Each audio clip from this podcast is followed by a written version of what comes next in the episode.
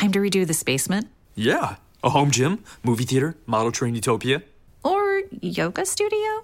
I'm flexible ish. Great. I'll just use the US Bank mobile app so we can plan it out. Which way are you leaning? Setting a savings goal or applying for a home improvement loan? I say we look at both options right here in the app. Budget for a really good home gym. We deserve it. Noted. Help for today, planning for tomorrow. That's what US Bank is for. US Bank. We'll get there together. Equal housing lender member FDIC.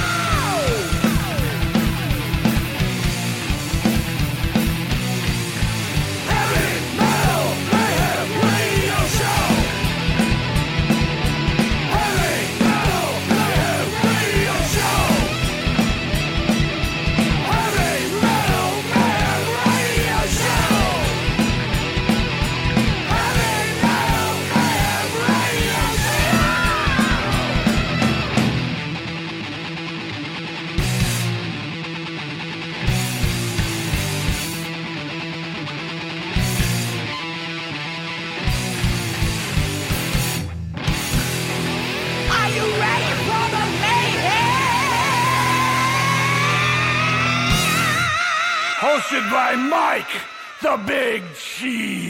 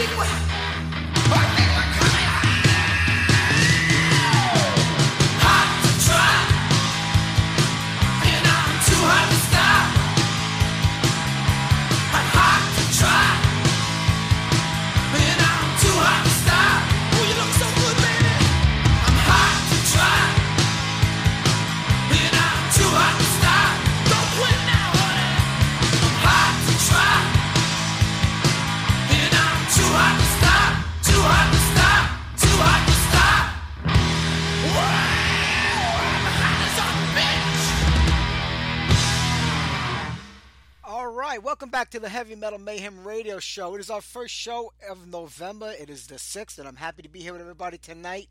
We got a great one. Jeff Allen of Witch Slayer is our first guest, and then my all time number one favorite guest to ever talk to, Steve Gaines from Anger As Art, will be on in the second half of the show live.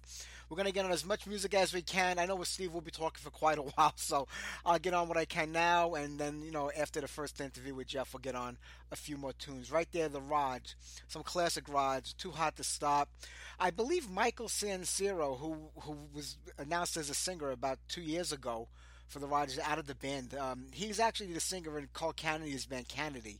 And they brought him in because Rock, I guess, didn't want to sing anymore. I don't know really what the deal was. I spoke to Carl when he was promoting the 450s record. I honestly don't remember what he said. Uh, but they brought Michael in, and, you know, they have a new bass player because Gary sort of retired from music, and they have a new bass player, too.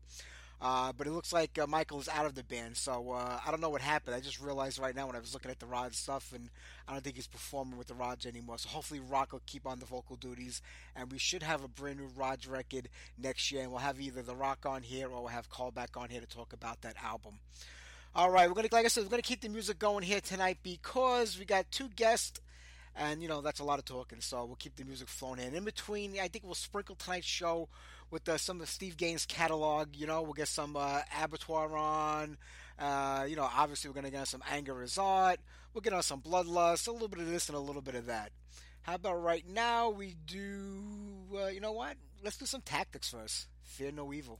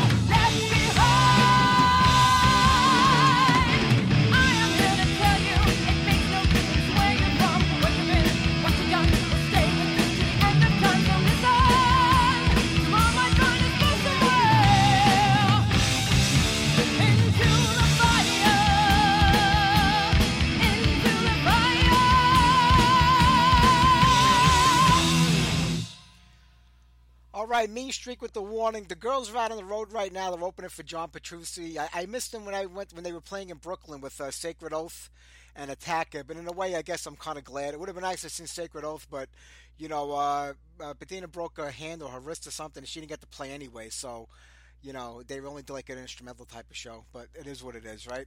Right before that, Blessed Death with Into the Oven, one of my all time favorite bands. A band I believe I helped get signed to the deal with Megaforce back in the day. And right before that, Tactics, Fear No Evil. We're going to get some Witch Slayer on right now, and then we're going to talk to Jeff Allen in about five minutes. So uh, sit back, relax, enjoy the interview.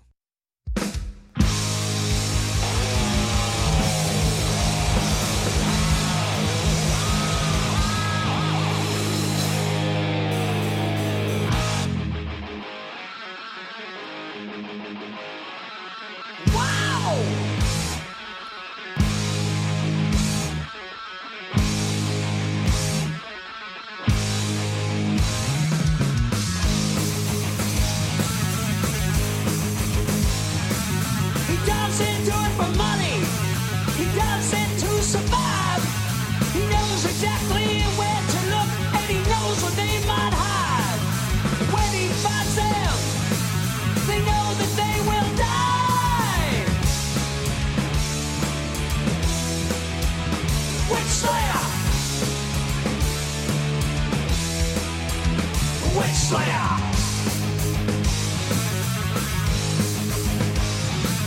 He grabs them all, one by one as they swim in fright.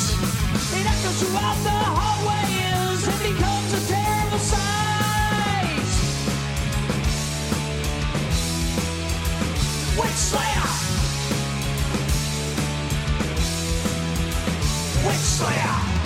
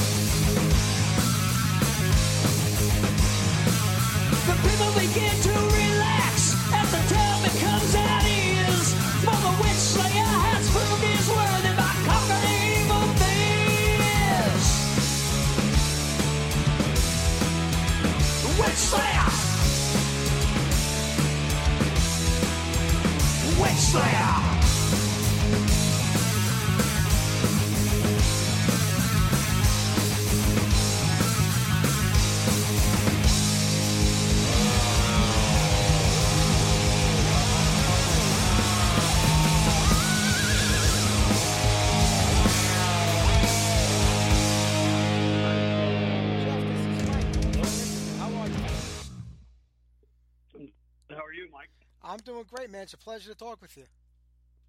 you, you as well. Uh, Thanks for setting it up. Oh, I love. I, I have to tell you, you know, I, I remember 1983 being a in my teenage years and, and demo tape trading like everybody did back then, and getting a copy of that demo tape, and being a fan ever since then. There hasn't been much going on until recently, but still a fan. I mean, when you think back, I mean, one demo tape it's lasted 40 years almost for people in their mind and memory. Yeah, it sure has. sort of exceeded our expectations. Uh, wish I could know know then what I know today, right? Yeah, it would be great for everybody. Well, it is what it is, you know. Absolutely. Well, you know, when you think about the band itself, I mean, you know, Chicago. Uh, I mean, people always people always went to like, you know, it was everything was happening in California. I'm from New York. We had a, a pretty vibrant scene here with our club L'Amour, which was like, you know, a pretty popular club back in the day. But Chicago, I mean, there were a lot of bands that came from that area, and people maybe forget about them or don't remember. But you know, there was E Trope, Trouble, Thrust. Yep. I mean, So White. I mean, Paradox. Uh, you know, Tyrant's Reign. Uh, It was a, it was an amazing scene uh, from the outside looking in. But how was it for bands actually being a part of it, and so early on, like in 1980, when heavy metal was just kind of like you know starting to take off a little bit? People really didn't know what it was all about. Well, it was, you know, I all the bands knew each other. You know, we all uh, played with each other, and, and when we did uh, bars, uh, you know, the the thing with Chicago, Chicago's a tough city, very working class. Um, we never had, you know, we didn't have the glamour of like an LA scene, and uh, but we had good musicians, and we had a real heavy sound to us uh, that I think was unique uh, around the country. Chicago, I mean, Chicago, the metal we created was just real heavy. If you think about Trouble and what we did, and War Cry, just a very Sabbathy influence, I, I would say. Yeah. Um, and um, but um, you know, it, it was tough trying to find venues to rehearse in and and play, and you know, a lot of the bars we played at were just complete shitholes. but uh, I mean, that's just the way it goes. Yeah. Um, but uh, you know, the bands. There was a lot of com- camaraderie with the bands. Uh, we we used to share rehearsal space with Trouble, and uh, right from the beginning with those guys, and uh, Zoetrope as well. I used to hang out with them, and uh, it, it was good times, real, real good times. But it was hard to get the uh, the the uh, industry to really take us seriously, and it wasn't until Brian Slagel put out that Metal Massacre Four album that we got started to get some recognition, and um, we sort of forced our way onto that Metal Massacre album. well, you, for people that don't know, I mean, Metal Massacre, you know, was was a great compilation that came out. With the first one had Metallica on. That's what kind of broke the band in a way to to the people in large. But when the fourth one came out, there was actually quite a few Chicago bands on that on that album. Was it something intentional that was done at that time to kind of highlight Chicago metal, or did it just kind of work out that way that most of you guys wound up on that album at the same time? It, it sort of worked out that way. When uh, in 1983, I don't know if you remember, but there was a thing called the US Festival Yep. out in uh, California, and uh, we decided to go out there just to see all the bands. It was a three-day festival, Yeah. and they had a heavy metal fest uh, day, and uh, you know all these bands were just really in their their heyday. And uh, so I remember Marty Fitzgerald from Warcry and John Bonata from a band called Thrust and Craig McMahon and I. We were all we were all going to head out, out head out there and see that heavy metal day. And uh, we had never been to LA. you know, we were just a bunch of Chicago guys. And uh, so we figured, well, while we're there, let's look up this guy Brian Slagel because he's putting out these compilation albums. and uh, so we just tracked down his address based on the, the first few Metal Massacre releases, and we walk in, man, we're all metaled out, and we hand him our demo tape and said, you know, we're Witch Slayer from Chicago, and we want to get on your next next Metal Massacre album, and here's our tape. And he and he looked at us, you know, and he was just starting out. It was a real dumpy office, and um, he's like, yeah, I. I, I've heard there's a bunch of bands in Chicago that there's sort of a scene there, and I've been thinking of highlighting Chicago on my next uh, release. And it just sort of uh, evolved from there.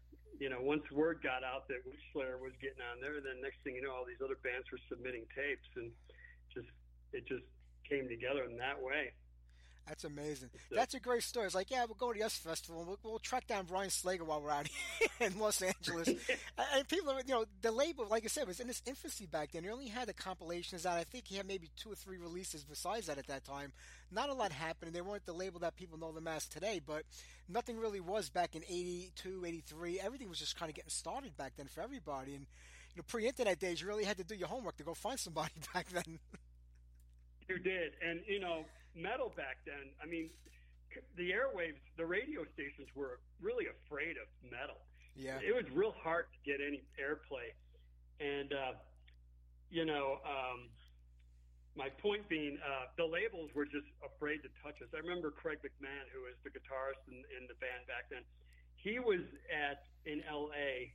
He had he eventually moved to L.A. after we disbanded in Chicago and he was at like the Roxy or something, and he ran into an A and R guy from Atlantic Records, and the guy's like, "Come out to my car, I want to show you something."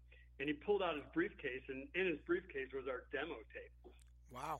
And uh, he was like, "You guys are just too heavy for prime time. You know, you're good. We're looking at you, but we're just not ready for you." And uh, and I remember the first time I saw Metallica in at a bar in Chicago, and I was like, "These guys are awesome, but they're way too heavy." I said, "They're they're never going to get airplay." you know, what the fuck did I know? But uh, they, uh, I just didn't think it was. I would ever see the the day that the way things are today. I mean, everything's accepted. That's but back true. then, you know, coming out of the '70s, it, you know, the '70s rock was nothing like the '80s metal, and uh, you know, Slayer and and Megadeth. Those were heavy, heavy. Uh, Anthrax. I- You know, they were great bands, but I just didn't think they were ever become commercial bands. I don't, Um, I don't think anybody anybody really ever did. When you think about it, I mean, you had bands like you know Maiden and Priest that came out of the you know Priest in the early, mid seventies, but Maiden in the late seventies, early eighties. You knew that there might have been a chance they could make it because they did appeal to a larger audience and it was a little bit more, I don't want to say commercial, but a little bit more radio acceptable. Some of their songs, uh, but I never thought myself when I first heard Metallica for the first time in '81, and then bands like Exodus and all these heavy. I said, you know, this is really underground. It's never going to go anywhere. It's, it's for us. And but then you know, who the hell knew? Right. Two, three years later, you know, Elektra signed to Metallica, Atlantic is signed to Raven. All these bands were getting signed to major labels, and I, I never saw that coming. I don't think a lot of bands did at the time. So when you got into this music and wanted to play it, I guess you kind of had to have that expectation. Like, you know what? I don't know if we're ever going to make it, but we're going to have fun doing it because it's just not maybe radio friendly re- music, like you said. Exactly. It was more for us. Um, and um, I remember, um, remember uh, Johnny Z, right? Yep. Megaforce Records. He was looking at us at one time, and I don't know what happened, but I thought he, we were going to get a deal. That was at the time when Mega when they had Raven and uh, Metallica on their label, and for some reason it fell through. But that's about the closest we got. And uh, and then the the final straw was we were supposed to open for Accept at the Chicago Metro, and their roadies. You know, this was like broadcasted on the radio that we were opening for Accept, and it was we had a pretty we were building a pretty good following at that point, and the roadies just canceled us at the at we walk in ready to set up, and they're like, "We're not going to have an opening act. Here's 150 bucks. Get the fuck out of here." And uh, yeah, The and road uh, crew? that was like the last straw for us. And at that point, um, two of the guys said, "We're moving to California. We're not going to make it in Chicago." And I was just like, "Ah, well, good luck. you know, I'm not Wow. going to California." And um, that was the end of the band. But the uh, demo tape carried us through, and uh, so you know, Do, do you think the band has something to do with that? Because if I remember, that had to be around '83, maybe '84. I think that was Accept's first time here in the U.S. probably touring. Uh, if I if I can remember that far back, I don't remember yesterday. Something, It was but the it had to be the the first tour here. Yeah, and I think they did the same thing in New York to some band that was up and coming there as well. Um, so you know, I I don't know if the band had anything to do with it, and I I, I like Accept. I love that Restless and Wild album. I, I'm not going to talk shit about them, but uh, you know, every time I hear Accept, it reminds me of that night. Yeah, I'm sure. Cringeworthy. Yeah. And I remember standing there, and the entire arena was just chanting "Witch Slayer, Witch Slayer, Witch Slayer," and it took like an an hour for Accept to come out. You know, they should have had an opening act, but but uh, it just didn't work out. Yeah. So, and you know, and and you- when you're looking back, you know, you got to take your your uh, your licks, man, you, and you just got to rebound from them. And but we were like just kids, and uh, we didn't have management. So, but uh, looking back at it today, I would have forced my way on that stage. Yeah, sure. When you think about it, yeah, because you know, like I said, it was unheard of back then for any band not to have an opening act, especially like when you're playing in, in a local club, you know, and you have the local bands playing there. That's like the weirdest thing in the world that they would do that. It makes no sense, but you know, there's been crazy things that have happened, you know. But I guess that could be enough to say, you know what, we're done because I guess by that, really think about it, 83, 84. I mean, really, the scene just started taking off about that time. It was gaining some traction, so. I mean, do you think if you would have like you know worked past that, if it was possible, you might have still went even longer than that? Yeah, I, I do. I, I do, and that, that's part of why I put this album up. But I do believe that we were about a year or two away from breaking back then. I do believe it. Uh, I just at that point we had been a band for about four years and just playing the bar scene, and you know we were really working hard to make make it make become successful. And that was just the last the last one, the last draw. And, and some of our shows we had some things happen that were were just ridiculously crazy. And I was like, I don't know if I want to be part of this world anymore. We had a, a you know, for instance, uh, we did a ha- Halloween show. I think it was in 1983, and we were opening for Trouble, and um, we had our a guy. We had Sean McAllister, who was the original bass player, and he had left to play in Trouble, and he was on their debut album, and we replaced him with this guy, Rick Manson. And Rick was a, a good guy, but he was he had a, a real hardcore thrash punk background, and he and he brought a different element into our band. And uh, I remember we were opening for Trouble, and Rick came out, and he was all leathered out and chains, and he had these machined shackles on his wrist. And we we start the first number, and Rick bangs his head with his with his wrist and cuts his head wide open, and I'm looking at the crowd, and then all of a sudden I look at Rick, and Rick is covered in blood, like in Carrie, you Yeah. know, like in the movie. And I was like, "Oh my god!" And I, I stopped the show right there, and we go over to Rick, and we're like, "Dude, you got to go to the hospital." He's like, "I'm not leaving the stage. I'm not leaving the stage. We're finishing the show." And so we we had someone call 911, and we continued the show, and this guy's just bleeding to death. He's spitting blood at the crowd, and I was like, "This is not what I." I bought into when Yeah. I got into a band. That's funny. Well, you know, it's just shit like that. we, we talk about the 83 demo. I mean, you know, five songs. You know, but there weren't as many genres back then or as many labels on music, you know, as it, it, was just, it was just heavy metal to most people back then. It was years later when it, Right. started separating thrash metal, power metal, you know, I hear all these crazy mathematical metal today and systematic metal. I'm like, I can't even keep track of it anymore. But back then it was just all heavy metal. And when I, and I think about your sound, I mean, there was that Sabbathy doom uh, elements in your music. There was that power stuff in there. There was the heavy stuff in there. And and you guys were doing it. That band Enforcer was doing it. You know, there was a little bit of trouble in there. There was a lot going on musically in all of your songs, and sometimes all within one song. You didn't like you know pigeonhole yourself into one specific sound. You kind of experimented, and I think, and really you know spread it out over all the course of those songs. Right. Yeah. No, we we uh, started out as a cover band, and we were heavily influenced by you know I was in high school in the '70s, man. You know, and I, I saw all the great rock bands in their heyday, and uh, and then we got into the British new wave of heavy metal, and we were listening to all that stuff. You know, Tygers of Pan Tang and and um, Angel Witch. We were a big Angel Witch fan back then, and uh, we just sort of Saxon, Maiden, all that stuff, and we we just sort of carved our sound through that. You could probably hear Priest and Maiden and definitely Angel Witch and Sabbath in our in, in our sound, but we we knew early on we had to create a, an original sound. I didn't want to be a cover band. I didn't want I wanted to sound like no one else, and that's really hard to do. Yeah. But um, we we somehow came up with a, a unique sound, and uh, we said if we're going to be a band, we got to write our own material, and it, it just evolved in that respect. So Yeah. Between the demo and the break up the band, maybe what, maybe a year and a half later, maybe almost two years later. I mean, were there any oth- was there was there anything else recorded? Because I know one, you know we're gonna talk about the, the the reissue of the demo, the re-recorded version of it. There's a lot more songs in there, and obviously they all came from that era. Uh, but was, was there any Yeah. original recordings of those songs made by that that lineup, or were these just all recorded with the new lineup? No, we did the demo, but we had written about 15 songs, and those we we used to play all those songs live.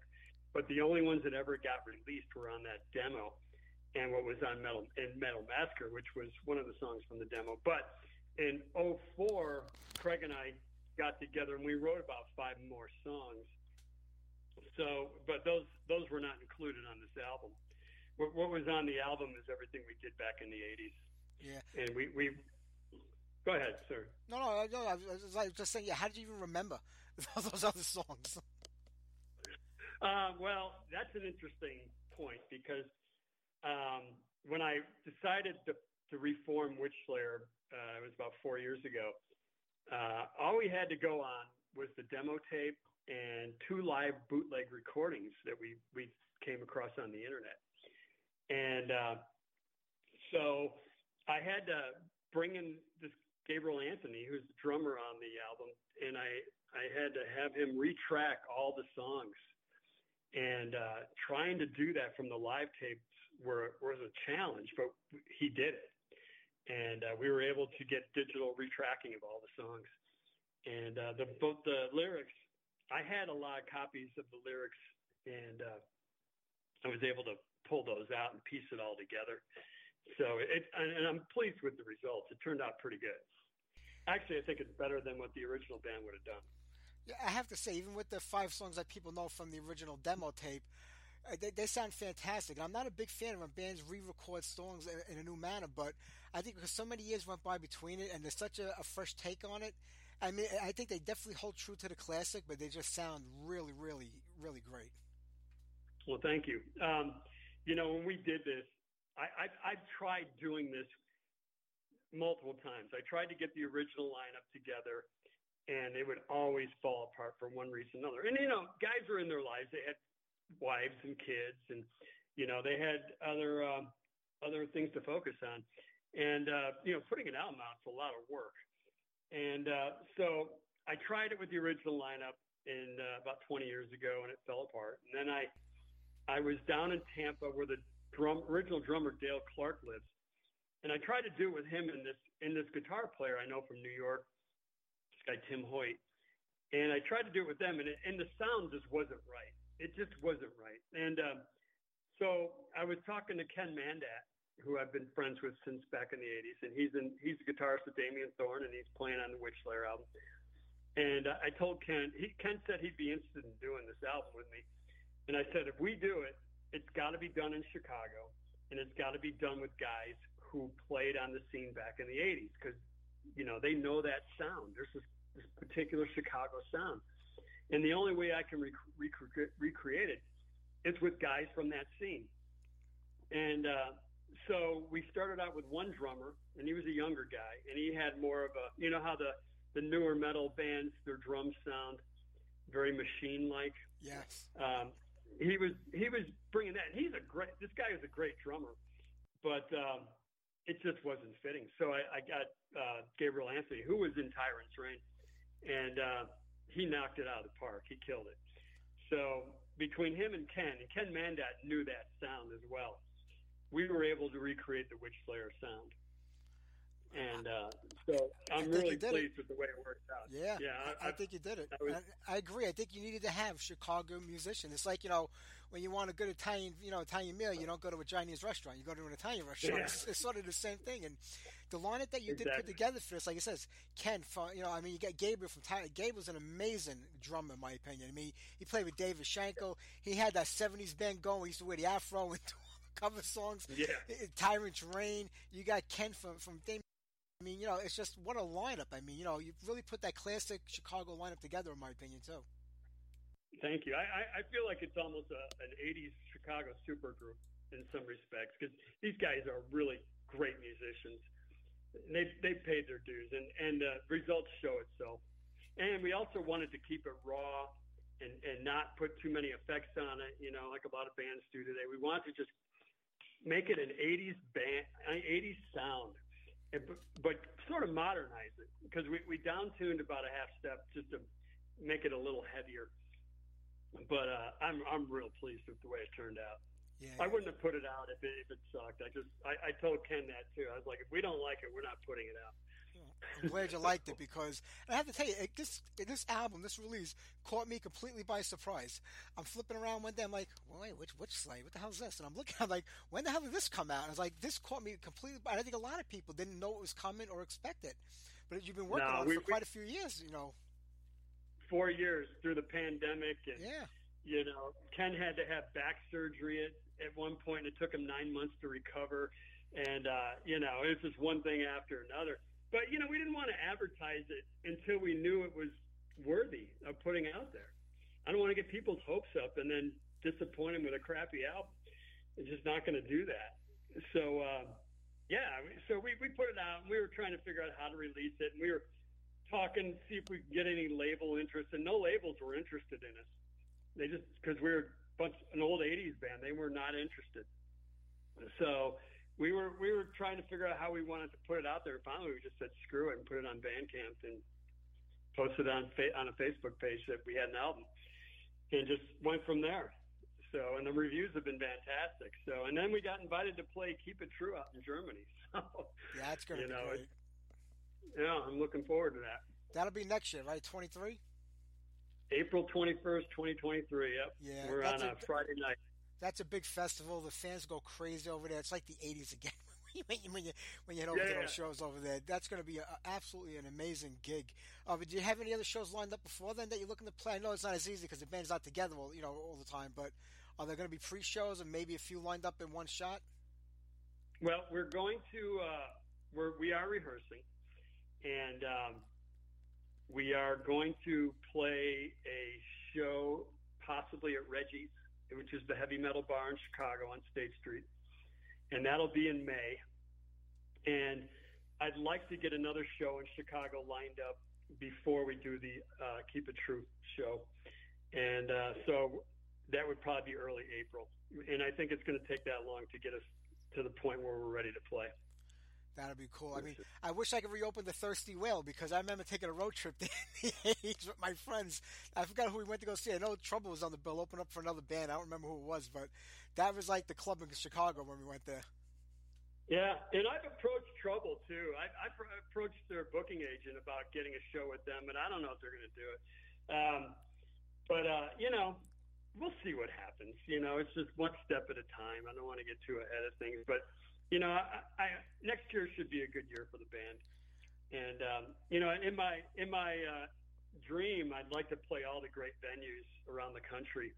I definitely would like to do a West Coast swing, Sure. like play like at the Whisky or something, and then uh, maybe head up to San Francisco and Seattle. Uh, but we'll see. We'll see how Keep It True goes. Uh, that's going to be great. I wouldn't even worry about that. I mean, the songs that you worked on about 10 years ago with Craig, I mean, is there any plan on releasing them, or, you know, with the new lineup, or, or are you just going to work on Uh, completely new material? Well, I know Mandat wants. He's interested in doing a follow-up album, and I am as well. I mean, out of those songs with Craig, you know, we could do something with them. There's there's a couple really really good songs that we put together, and um, but we'll we'll see. I have to work with Ken, and uh, you know, Ken is a really good musician, and I haven't wrote anything with Ken yet, but uh, I'm definitely interested to see see how it goes. And as long as it keeps the sound, and Ken knows that sound, he's aware of it. I, I don't want it to sound like, you know, Damien Thorne does Witch Slayer. I, I want it to sound as a, I want it to be a Witch Slayer album. So, um, you know, we're we're we're we're talking talking about doing that. So, I don't see why not. But it's it's got to be good. It's got to be a heavy because you know a lot of bands they come out with these great debut albums and then they have these sophomore slumps. You know, they just come out with these second albums and they're not so good. And um, I don't want that to be the case. Yeah. I, I like that you just said that you don't want it to be a, a Damien Thorne record like doing Witch Slayer. That you know that's very important because it's most bands can't keep all the original lineup together even in the prime. Never mind 25, 30, 40 years later. So you know something's always missing when the guitar player maybe wrote the song isn't there, or the bass player who had this, or the drummer. So, and it does take away. But you know the fact that you're so into like in tune and keeping it to what Witch Slayer should be, I don't think there'd be any worries with any record you come out because I think you would kind of reject it if you felt it wasn't in that Witch Slayer vein. Oh yeah, Tr- trust me, I'm my biggest critic. And uh, if something is sucks, if it's not worthy, I'm not putting it out there. so, but um, you know, when I listen to this, I listen to this the, the album we just put out. I must have listened to it a, a hundred times, and I was like, this album rocks. So uh, I, I was happy of the results. It really came out nice. So, Yeah. Well, you, it, I, Jeff, there were attempts over the years to kind of put that classic lineup back together. I mean, I think maybe 2004, I think maybe 2012 or something like that happened. But is it that difficult trying to get everybody together and on the same page? Because people think, you know, when you're a band, you're in touch every day, even though you broke up like 20 years ago. Sometimes you just lose touch with people and they, they, they're like completely off the radar. You just cannot find them. Well, I know where everybody's at. Trust me. I, I tracked them all down because I didn't want to put this album out and then have people knocking on my door saying, "What the fuck?" You know, you know, we. How come you didn't ask us to be on it? We all wrote that music together, but I I gave everybody their shot. And uh, like McMahon, McMahon is totally done with with music. He's uh he's in Arizona and he's doing this. You know, Craig's out there, man, and I think that's what made him a good songwriter but uh, he's doing uh, like a psychic uh, YouTube channel. and don't ask me why, but he gets into talking to the dead and contacting Yeah. people's dead relatives. I'm like, and I, I, I had lunch with him in Phoenix uh, two years ago, and I said, Craig, this album's coming out. I want, I'd like you to be part of it. You know, even if you want to design the cover. And he's like, No, I'm done. I don't want anything to do with it. He's like, I, I wish you the best. Yeah. So, I, and I tried with Dale Clark, the drummer, because I, I wanted to get somebody from the original band on this album. But and and Dale was like, he's in, and then I don't hear from him ever again. You know, and then he came back and he said he his parents had Alzheimer's and he was taking care of him. And by that time, I was in the midst of the recording. so I can't just kick out Gabriel. I think Gabriel's a, you know, be honest, I think he's a better drummer. And uh, Agreed. and then uh, the bass player, I brought Sean McAllister in, who was the I, Sean and I go back to high school, and uh, I said, and Sean was like, I just don't think I can do it anymore. He's like, I got arthritis in my fingers, and I just don't think I could do a full album. And I said, well, can you at least come on and keep this album real? You know, you were there, you helped write these songs. I want to make sure that this thing, you know, it stays true. And so Sean did the bass work on Witch Slayer and I Don't Want to Die, but then he he sort of helped produce the album. He gave he gave his input where he felt it was needed, and it was valuable. It really turned out, you know, he kept he kept it real.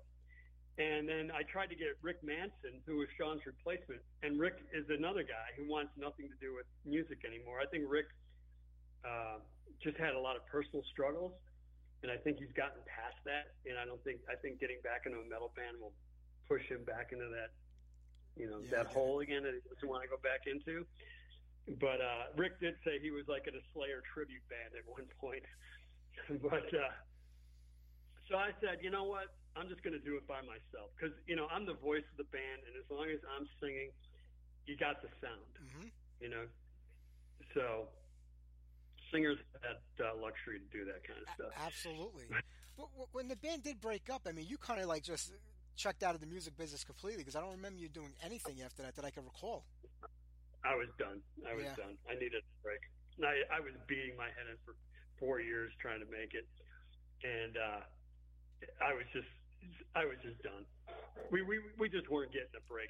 But like I said, I, looking back, I think it was premature because if you want to be successful in a band, no matter what the genre is, you cannot have a backup plan. I had a backup plan. Um, you you've got to.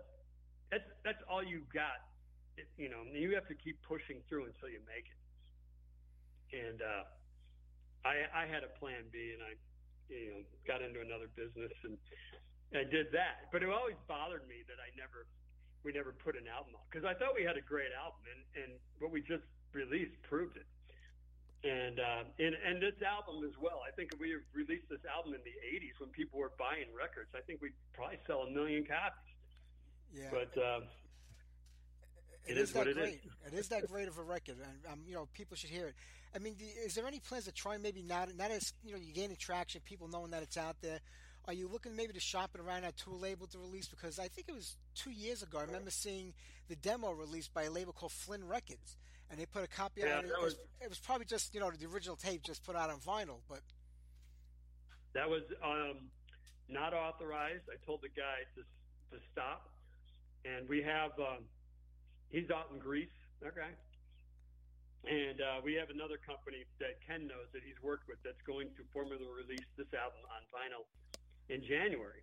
Because nice. surprisingly, there's a huge demand for vinyl in Europe. Absolutely, all over. People are buying it again, like it's 80, 1982 again. I'm sort of shocked by that. And you know, we we put out the album on CD, and I'm th- I'm thinking nobody buys CDs anymore. You know, cars are coming out. There's not even a CD player. That's true. So so we but we released it on CD, and we put it in a in a, you know we. We were figuring out how we want to package this. We're like, you know, we, we got to ship it over to Europe, and we want to keep the costs low. And um, so we put just a cardboard sleeve, and we're getting knocked on that. you know, that why didn't we put a jewel case together? And I'm thinking, really? You know, because I'm like throwing out all my CDs. You know, There's- I, I don't have any means of playing them. But uh, so, you know, I learned a few things there. but, Yeah. But Vinyl's But, the way to uh, go today. I mean, everybody's doing vinyl. Every band's released, you know, small amounts, but and there's such a backlog. Uh, you know, I guess because of the COVID and the pandemic and everything, it's hard to even get vinyl printed right now. There's such a backlog of albums waiting to get printed. we're yeah, it's, it's it, we're not going to be. You know, we've already put an order in. It was like a month or two ago. It's not going to be ready till January. Yeah, and it's going to be you know pricier to buy an album but whatever you know it is what it is but you know i'm open to whatever if any deals come our way you know we'll look at it and we'll see You know. Did you ever think that you know when when you know when the demo came out, then things ended. Like you always have to say to yourself, "Yeah, I just wish we could have put that record out." Now, all these decades later, now there's a record coming out, but it's coming out on vinyl, which was the only format we had back then. Well, we had cassette and eight tracks, I mean, but vinyl was the main format. You know, CDs didn't even exist, uh, which they were around when they were playing. So does that make you feel good that you know there's going to be an actual vinyl release of your material after all these years, something to hold in your hand and say, "This is you know this is ours." Yeah, I'm proud of it. It, it is nice. It comes around full circle, and um, it is nice to hold an album in our hand. It, you know, it, it always bothered me. I was like, if I if I pass away and I don't get this album out, it's going to be pretty a uh, big bummer that it's it's going to be like an underachievement of my life. so, um, no, I'm very I'm very proud to have have gotten that thing done.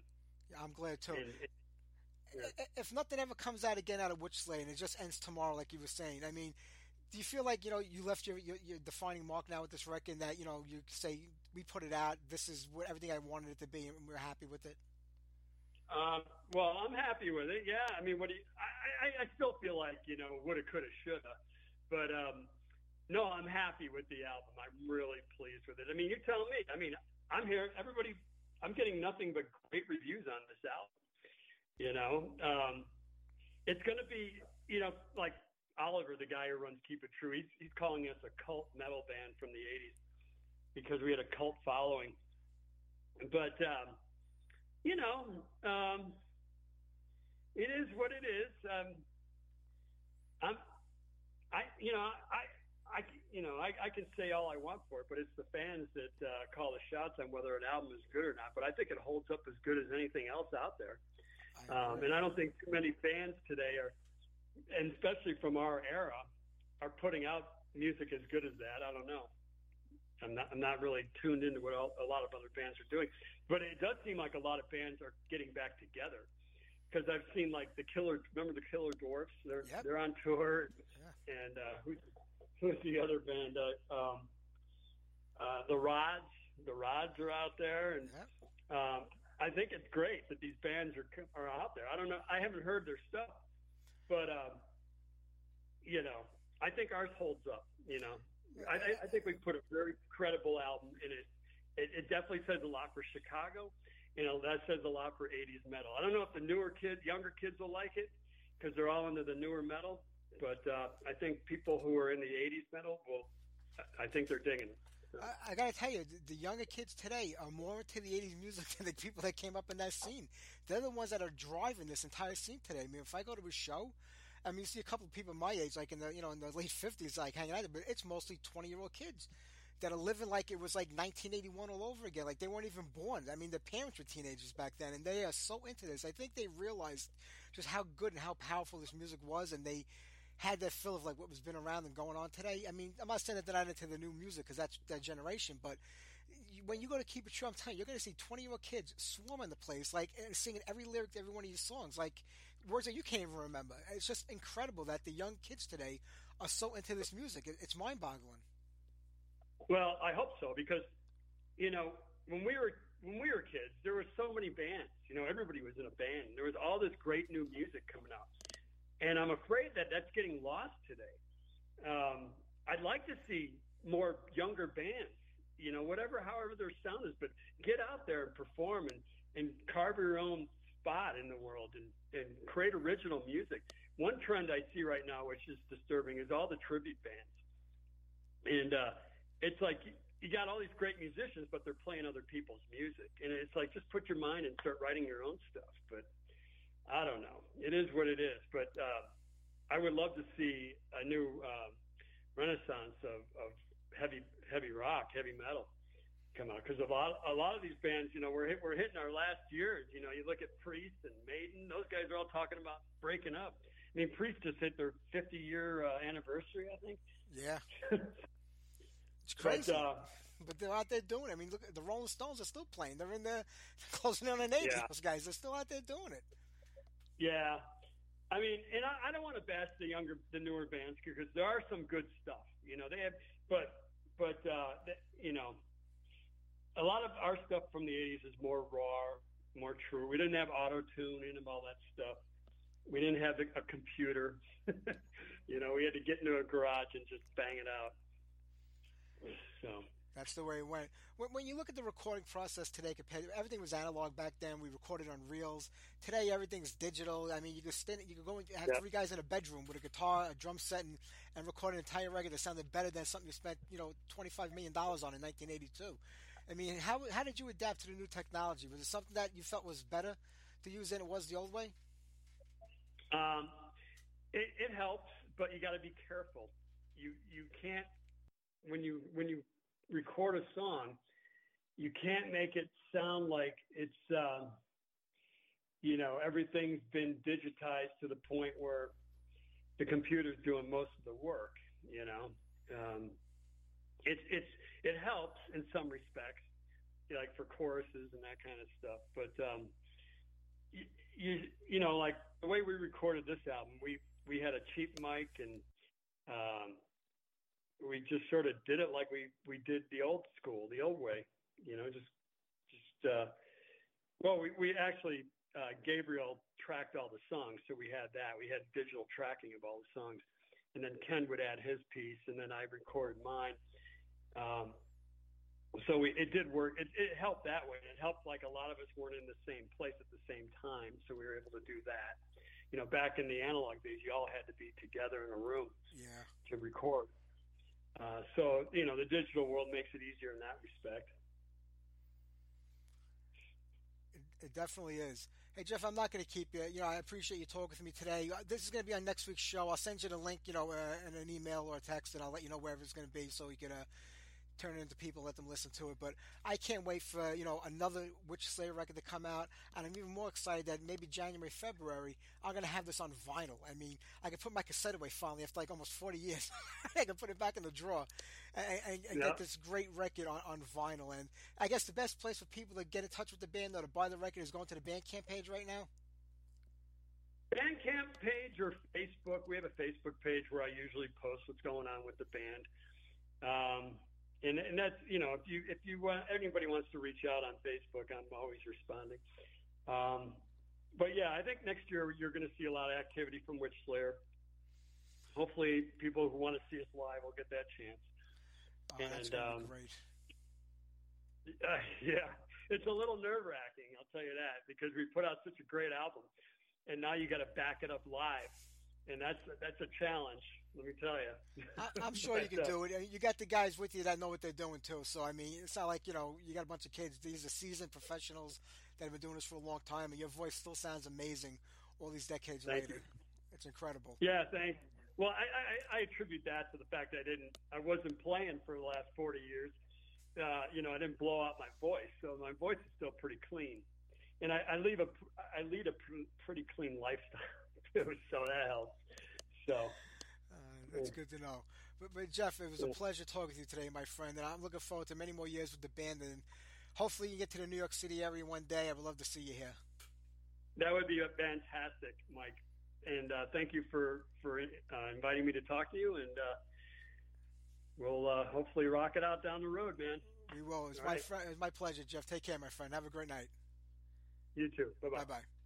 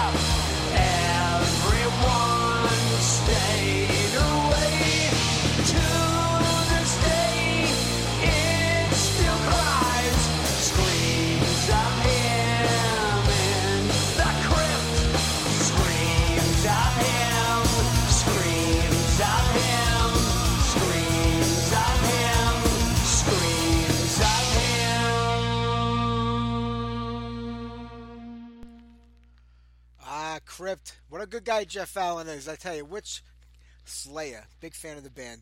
All right, we're going to talk to Steve Gaines from Anger As Art in about five minutes. He's going to be calling in. I'm going to see if I can squeeze on an Anger of song and maybe an Abattoir song. Uh, what is that? Uh, do you have the Savage Death demo? I believe I do. Uh, I have to see if I have it uploaded, Iman, and if I do, I'll get something on for you. But uh, I got to get some stuff ready for Steve in a few minutes over here. So, like I said, we don't have a lot of time for music today. A whole bunch of guests. I know me and Steve are going to go at it for a little while. So, let me see if I can get on a quick Anger As Art song, and then maybe you can. I'll see if I get an Abattoir one. I'll look for a little short one. So, bear with me here. How about we do some vicious reply from Anger As Art?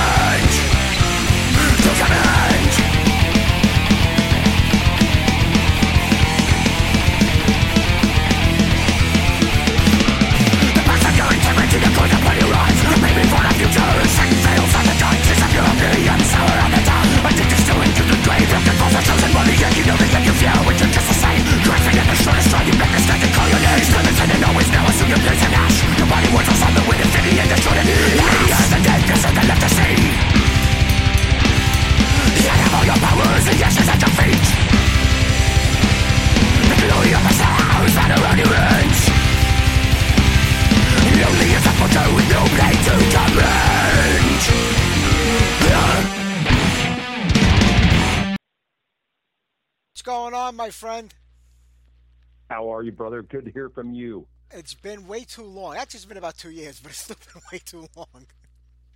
Gina, what happened over the last two years since we talked? I don't know. I mean, a couple of crazy things went on in the world, probably a lot worse than they really were, but, you know, it kept us from talking to each other. That's the sad thing about it. I know, and that was the only way to be in contact with one another, and we didn't pick up the phone, or well, we, we were still Facebooking. You always make me laugh. Uh, but, hey, real quick, are we live right now, or are we on yet? We, we are live. I was just playing one of your songs, but, you know, I had to end it so we could talk, but I'll finish playing it when we're done. You're Well, on the air. The second half of the song is better anyway. yeah, you know, on my old site, I used to be able to put everybody into like a room so they weren't on air live. On this one, I don't know how to do it yet. So when you call, you're on live. Oh yeah. Oh, okay, gotcha. Yeah, no, I was looking at it online, and I realized I better turn this thing off so I don't get the feedback. And the. so, Yeah. you know how it's going. I know, I know. You know what? I'm going to make this quick and easy for everybody tonight. Tell us the name of the record, when it's coming out. We'll hang up the phone. We'll both go to Big Lots and do our Black Friday shopping a week or two early. but the question is, which big lots? I mean, we got to meet somewhere in the middle, like what, I Kansas know. City or something like that. Yeah, we, that's, that's not bad. I can go over that way. I can head there. Dude, I knew Big Lots was coming up in the first. In the first, it actually came up in the second or third point. So I know. I, I got to get it over with in the beginning. That way we can move on to all the good stuff. All right. Well, for those that don't know, there is a long-running joke. I forget how it started. It's maybe 15 years ago. I've known Mike since we were like kids, I think.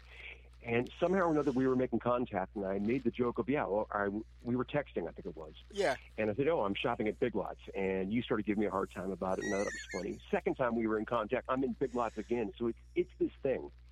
It's an I ongoing thing. People, my, yeah, and this friend of mine, this gal named Laura, me and my wife were out shopping in Big Lots, and sure enough, she staked us out in the parking lot. Because I knew you guys would be here. And I said, "Oh man," I said, "You need to meet Mike." Oh god, yeah, it's just for this little ongoing joke, and I always get a kick out of it when you come on. But I had this is like the ninth or tenth time you've been on the show, and I, you know I love talking to you. I love having you on here. You're one of my favorite guests all time. And I said that in the beginning before you uh, were coming on tonight. Oh, thanks. And- we always have such a good time because you know what it is. You got such a great sense of humor, and you know, and besides being a great musician on top of that, so you got two things going for you. Oh well, thank you so much. And yeah, it's funny. I, it's funny. I got the chat open right now. I'm watching. Oh gosh, look now. Here goes everybody. John, I like Big Lots. Emin, if I'm pronouncing your name right, Emin O'Connor. Only Aldi is real. So here it goes, man. Okay, we're gonna get some folks involved. No, man. Thank you so much. I mean, it's it's. I know you had retired the show for a little bit, and I was kind of bummed out. Yeah, But then you were raising your grand, you were helping raise a granddaughter. Dude, nothing made me happier, made me more joyous than those videos of her smiling, just being a baby and smiling. Just made my day. It was the greatest thing. it's so great when you're young and you're innocent. You have no concept of the world and what's to come. You know, you just like get up every day and just enjoy the moment that you're in. I sometimes look, I'm like, I wish I could do that. I know, I know. How old? How old is she now? She's gonna be four this summer, and I got another one on the way this April. Oh my gosh! Look at you! Look yeah, yeah. So you know, I it got to be a lot. Look, because I was babysitting her by myself all day. I worked the night shift. I come home at seven in the morning, and I Yeah. Uh-huh. watch her until 4 I was so burnt out, I I can't do the show no more. But then she got a little big, and now she's in preschool. So I was like, you know what? It's time to start doing the show again. Good man, because the the the scene, the whole metal community has missed it. So uh, welcome that. back, even though you you know the game. So let's do this. What's going on, man? Well, you know, I mean, I'm happy that you know you guys got busy again. The, la- the last time we spoke, I think you guys were all set to come to New York. You were going to do the Abalust, I believe, uh, show for the Rage of Armageddon. Then COVID Oh, hit and gosh. everything went to shit. And I was like, oh my god, I'm not going to get to see Steve again in New York, but I'm going to see you know Abattoir and Bloodlust combined together. You know, I was like so excited Oh, that that shit hit the fan. And but they did the festival, but you didn't come back for us. I guess it was like you know over and done with at that point. Well, it's not. It's not so much that there was, a, of course, like everything else in my life with my legacy bands. It, there's a lot of hair on it. So, the the best way to put it is, yeah, we were going to come out because uh, uh, Art was going to do some East Coast dates, but uh, we were going to anchor it around doing one special set of just Abattoir and Bloodlust songs, and that was going to be at the festival that Ed was putting on. So, you know, that fell through because of COVID. And when it came time to redo it again, I had been in contact with the Bloodlust guys, and both albums had been reissued. They were reissued in 21, if, you, if you're not Yeah. uh, Mhm. aware of that. So they came out, and of course, the here's the thought: um, Hey, well, Bloodlust is somewhat active. Let's do some dates. And so I reached out to Ed about that. I said, Hey, I said, how would you like to actually have Bloodlust there? And of course, it changed the trajectory, and we were actually going to come out and play. Six months before the show, like I said, everything in my life with legacy bands has hair on it. Six months before the show, one member who shall remain nameless, you see how this always goes the same way, says that, uh, oh, I can't do the show. Why not? Because I've got a pain in my arm. Okay, Uh, You don't you don't think that's going to heal up in six months? probably so anyway, not. this this right. Probably. And you know what Oh I mean. my You know what I mean so, by yeah. pain. You know. Oh yeah, yeah, of course. So at that point in time, I felt bad. I felt like I had been stringing Ed along. It's like, man, I just don't want to do this to you, bro. I just need to step away, and I want to preserve a relationship more than I want to preserve a gig. And yeah, so you know, it's the thing to do. And we'll get out. We'll get back out there again soon. But we have to have a new record out, and that's coming. Well, you don't have to mention any names, but I will. Uh, was it Sandy, Earl? No, no, it wasn't. Well, Mel, Mel wasn't in that band. Oh, okay. Can't mention the name, man, because he'll hear this. But uh, you know, I mean, I love the dude; he's a great guy and everything like that. But it's Yeah. just like, come on, dude. He said because I, was telling him all beforehand, saying, "Look, if I put my name on this, understand it's my reputation, not the band. It's my personal reputation, and I'm gonna have to rebuild anything that gets damaged. Are you sure you want to do this? Oh, absolutely, we're in. So it's like, okay, let's go, let's go, let's go, and everything fell apart. That's why I don't I don't do anything but book Anger As Art anymore. I don't blame you. When, when stuff like that happens, I mean, because like you can't get away from the past no matter how hard you try. You were part of some amazing bands Sure. back in the day, and you know Yeah. everybody talks about the '80s like it was the glory days, and they were great times. I mean, you know, Uh, the, the scene was brand new. We were all young. We were just coming into it. We were there from the very beginning of it. So you know, we kind of helped like create this scene and do, especially people like yourself. So when people say, "Oh, you know, Abattoir, Bloodlust, Tactus," name all these bands over the years, you know, it's hard to get away from that. Just so you know, it's Anger As Art today. You know, because people want to hear that old Yeah. stuff. But those old days weren't as great as people think they were. There was a lot of crazy and bad shit that went on around that time. We only seem to remember the good times and the good stuff of it, but not all the bad stuff that went on. You know, whether it's band times or Oh, just yeah. personal stuff. You know. Yeah, or or like we I think we've talked about, like living in the backseat of your car and saying, Yeah. "Hey, man, I'm a rock star," but you're in a '79 Ford Fairmont parked at the train tracks, man. It's just that's not good. No, not at all. But that's you know that's the way it was. Do you sometimes do you say to yourself, "Oh, why did I get involved with you know doing this? You know, why did I why did I get involved with Bloodlust again? Why did I get involved with Abattoir again? Why did I?" Do you ever just say, "I just got to concentrate on Anger As Art, forget everything else in the past"? Is, is it that hard to get away from it? It it's a mixed bag because part part of the thing, good or bad, is it opens doors. It makes people talk. It makes people remember. And it, it's interesting because as we're putting together this new record, I mean, I still have people that I'm talking to. Uh, hey, what's the name of your new band? Oh, the band that I've been in for 18 years and has done six albums. And it's like, um, you know, and I realize, man, we're about to hit milepost 20. It's amazing, You know, in, two, in 2024, we're going to be a 20 year old band, and people still think it's new. But that's just the nature of it. People remember the good times from their youth, and I get that. I I think we've shared it before. I called it the Al Bundy syndrome, Yeah, where yeah. all you remember is the four touchdowns in a single football game, and that's that's what you're hanging your hat on. Yeah. And some people didn't realize. You know, life continued after that. Yeah, you, a lot of us ended up selling shoes, and it sucked. It was tough, but you know, it, it has been almost what, six or seven years since the last like you know full length original record came out. Fast as Fuck was out in Yeah. 2008, which has some new songs on it. But it was a great live record. Mhm. But you know, since Ad Mortem, that's Mm-hmm. been like 2016. So I heard a couple of you know I heard a little bit of a sample of the record that you put up on on the Facebook page of the band. If anybody wants to hear what's coming, go to Anger As Art Facebook page and you'll get little snippets of you know what's to come and. It just sounds amazing. When I see Rob sit behind the drum kit and his face that he makes when you know he's hearing the song, like ah, you know it's good because like, he made that smile like that looks like oh yeah, this is like you know, this is it. It's funny. Rob does not have a poker face. I mean, he does. If he's playing cards, he's got a poker face. But when he's listening to music, it's it's a totally different thing. He can't hide his expression, and I know exactly what you're talking about. I love that. I love seeing that in him. That's how I can tell if we got a good song or a bad song. It's like, can we see Rob's face with you? No, this one sucks. Let's throw this. I, I can tell it's going to be great from that clip. And plus, it's you, so I know that. This will be Albert's first real record with the band. It will, yeah, it definitely will. And yeah, we, gosh, when we talked last, uh, we I think Dan was still in the band, if I'm not mistaken. I think he just left at that time. I think he just left when, when that happened. It had to be around 2018 and Oh. 19. I think we spoke. He le- yeah, okay. He left in 19, in about Yeah. spring of 19, spring or summer of 19. So, gosh, yeah, that's that when we seems like a long spoke. The time last, that's the last time we spoke. Yeah, because you were talking about the Abelos show coming up. You like gave a little preview, a little advanced announcement that day, and it was right around the time when That's Albert came in. Then, so this is really for a lot of There people the first time they're going to hear him on, on album. You know, you, but you were able to Of get a couple of shows in together. You know, before this whole thing went to shit. Hmm Yeah, we actually did. I'll tell you what, it's interesting. I think I might have shared this analogy with you. If I did, I'll share it again. If I didn't, I'll share it for the first time. Um, there's an interview I saw with Scott Gorham from Thin Lizzy, and he was talking about the transition between Brian Robertson and Gary Moore. If you recall, on the, the Yep. Black Rose record, he says uh, all of a sudden Gary Moore's coming into the band. and Goes, oh wow, I got to practice. That sums up the And whole there's thing. a lot.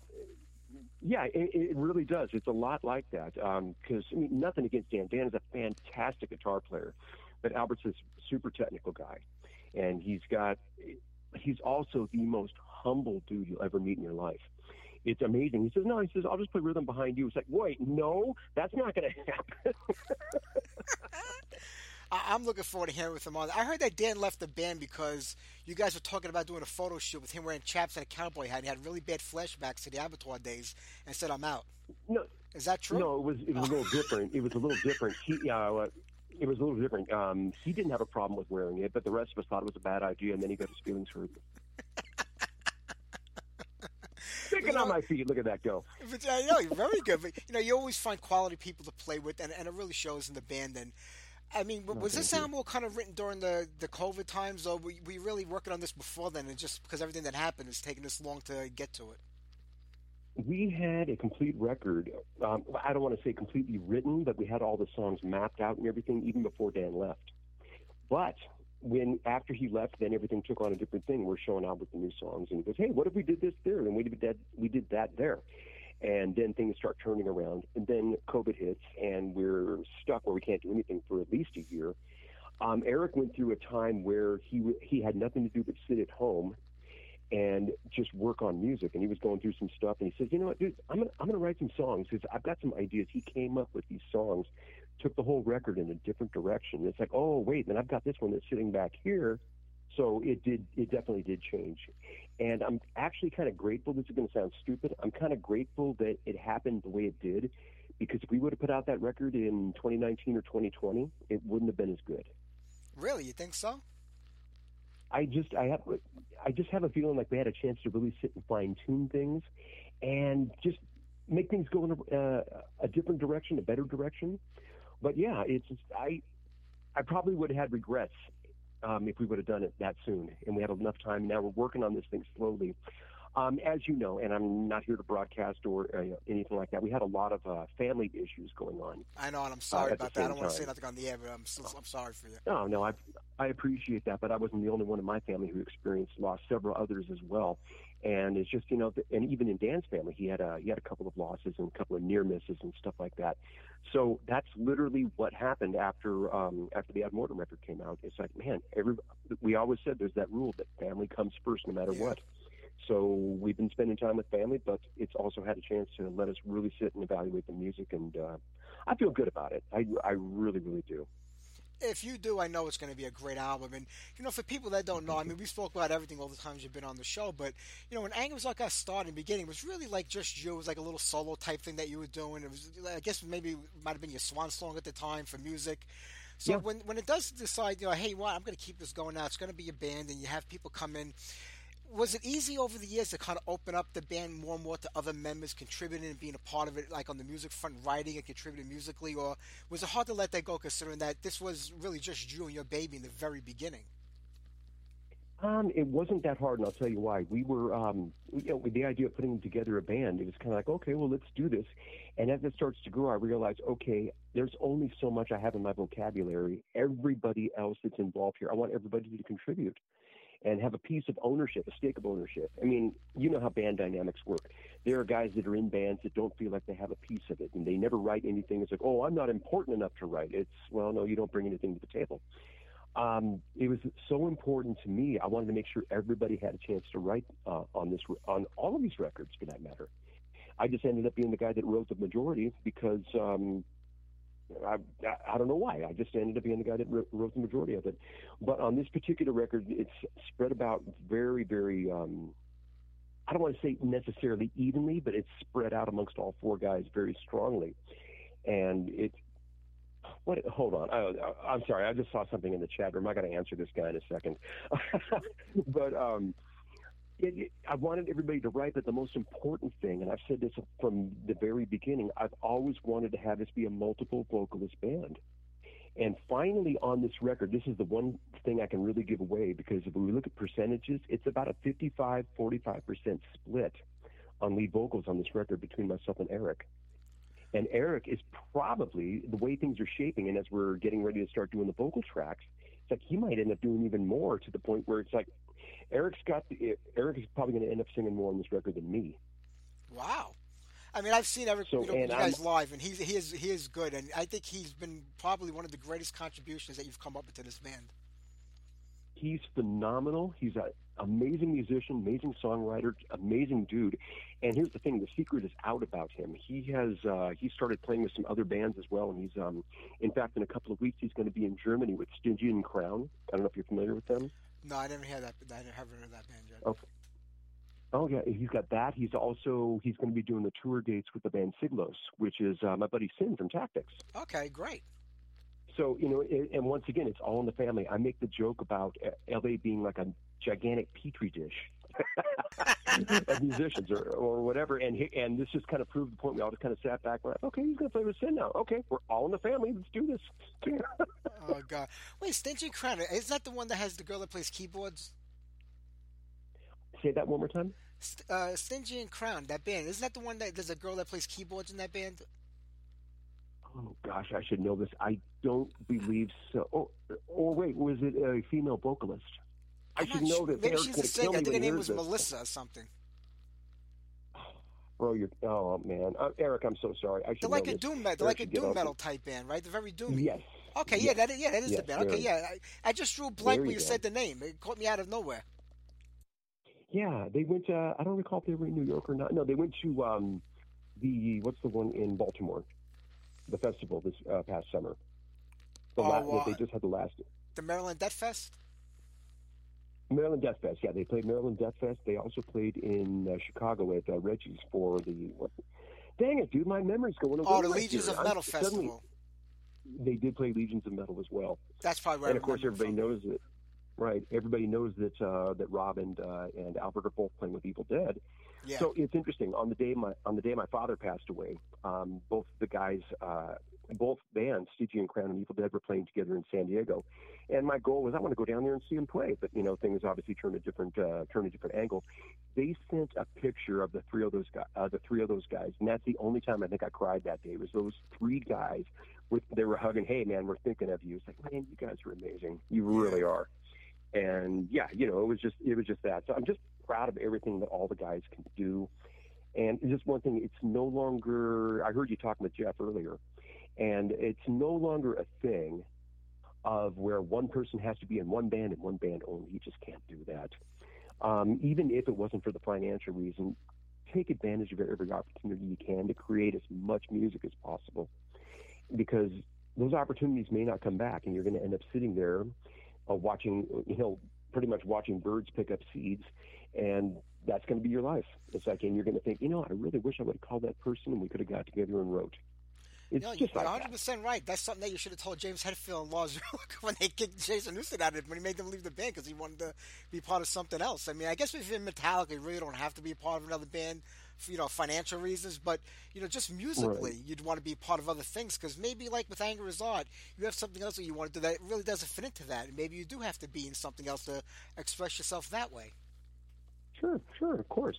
Yeah, and you know, and that's that's exactly it. But also, it's the opportunity. I mean, we're not going to Germany uh, this year, but Eric has the opportunity to go. And Stygian Crown, bunch, you know, I've known their drummer since forever. Um, just great, great guys. It's like, dude, go travel, have a ball, have the time of your life, and you know, remember everything. Take pictures, bring back and brag about it. I uh, I still hear the story, uh, and I think I've shared this one with you. And if I haven't, I'm going to share it now. Of when uh, Sin was playing with Ministry, and they did the um, the Hellfest in France in Yeah. 2008, and they played with Judas Priest. So anyway, um, so here's Ministry. Sin says he's sitting in the uh, in the hospitality tent, and all of a sudden the door to the tent wa- uh, wa- swings open, and here comes KK Downing. KK comes walking in the room, and looks across the Ruban and points at him and goes, "Hey, dude," kind of like thing. And Sin like looks over his shoulder, me. KK Downing walks up to him and says, "Hey, dude, I think you're a fantastic guitar player." Wow. And they have this conversation about, and I said, "Dude, that's the thing, because you can't have experiences like that unless you go and put yourself in the position." And it's like, dude, go meet these people, meet your meet, get the chance to ride in a van through Puerto Rico, blowing through red lights with the guys in Raven, and have the Gallagher brothers singing uh, Mentors songs. You'll have Yeah. memories that will last you a lifetime. Oh man. Just it, it, some of the greatest things. Absolutely. You know, you mentioned KK Downing, and I, for people that don't know, Steve is a humongous Judas Priest fan. You also play in Early Priest. Just a You're, little. you're the Ian Hill of Early Priest. You're the bass player in that in that Yes. band over there. And you know, so Yes. we're going to talk about Priest a little bit because I was going to do a rant about it for Iman in the chat room, but I figured I said, no, I got to wait for Steve to I- come on yeah, I- because there's no bigger Judas Priest Yeah. fan that I know of than Steve. And you know, this weekend, Rock and Roll Hall of Fame. Wait. When? Oh yeah. I, yeah. Before Priest. we do that, Eamon, E- yeah, Eamon asked me why I let John Cyriis be a guest. Will I let John Cyriis be a guest singer? And my answer is who? No. The answer is no. Anyway, let's get back to Judas Priest.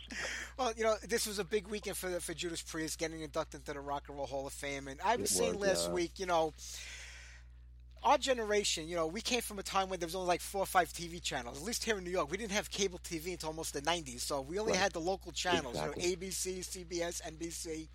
So award Right. shows back then were a big thing because you know there was nothing else to watch. So when the Emmys came on, Mm-hmm. the Grammys come, we watched them because that was all we had.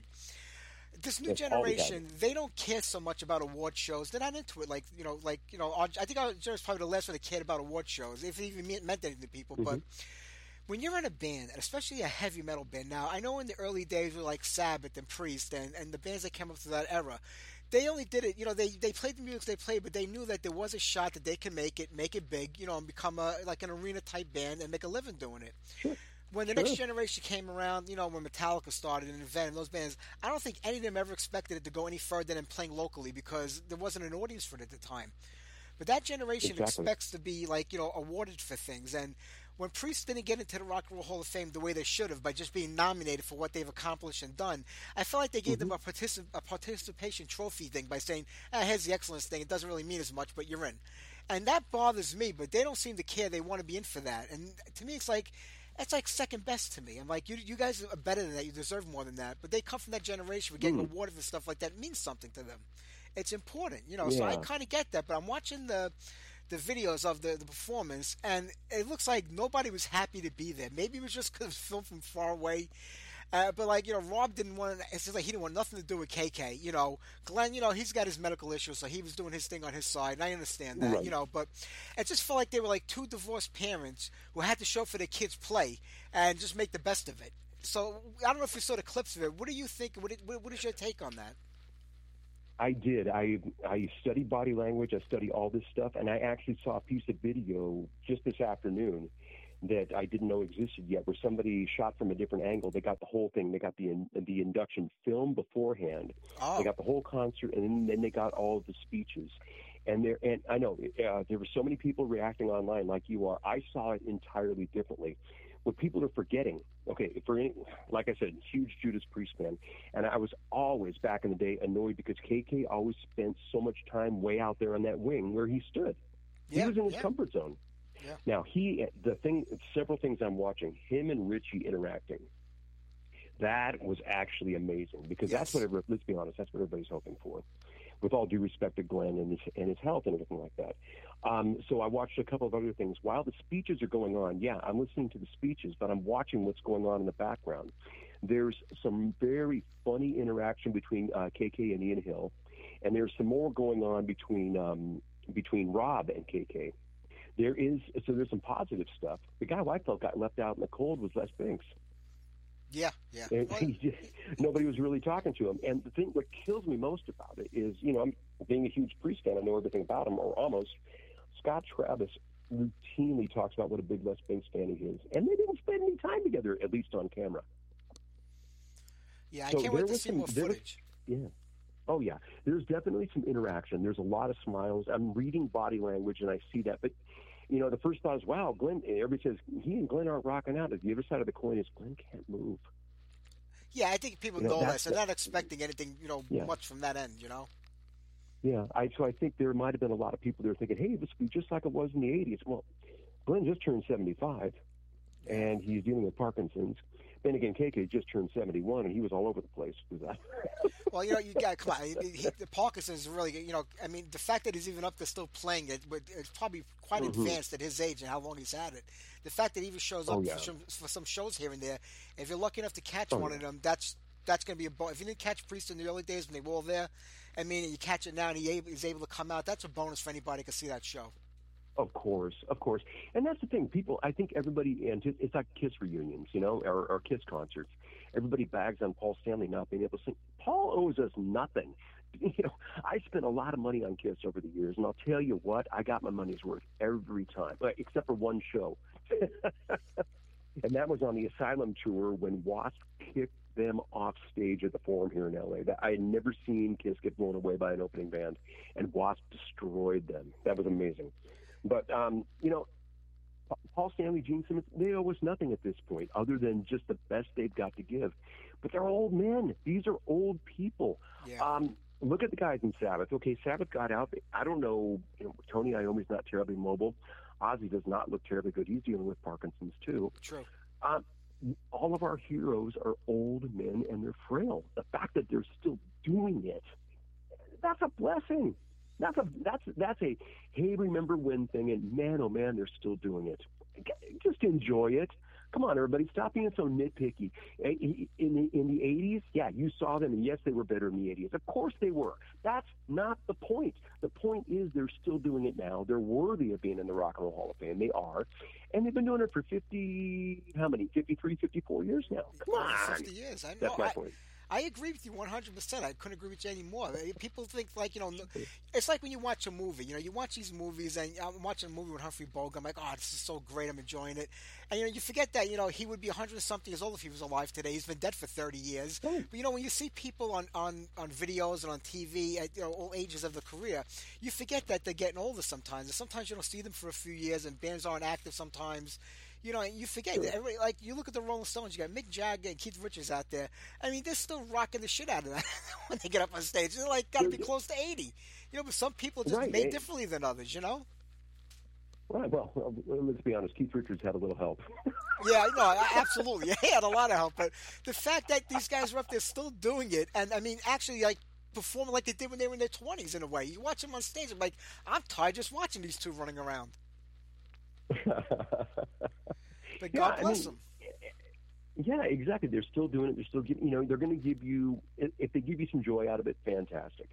And in fact, here's the thing we're all hoping on here in LA is uh, tomorrow night, uh, Judas Priest is playing locally. They're playing at a arena. In, I don't know how, if you know how far away Ontario is from LA. It's about 60 miles east. Yeah. And so we're going to go. Here's a funny one. I'm go. I'm going with a large group of people from my church. We're going to see Ah. Judas Priest. Think about that, would you? That should be fun. so, I, it's it's amazing because everybody's everybody's like a priest fan. It's like, are we going? Yes, we, we all talked about it today at church. And it's like, are we going? Yes, we're going. You sure we're going? Yes, we're going. All right, we're going. at Do any do rate, um, KK would be there? what? Do you think, or you're hoping KK Here's would what we're be? hoping. Yeah. when they when they played here in March, uh, Glenn came out for the show and he did the encores. I can't even imagine the bedlam in that place. If uh, it, first of all, I hope they sit down and break bread today somewhere, somewhere.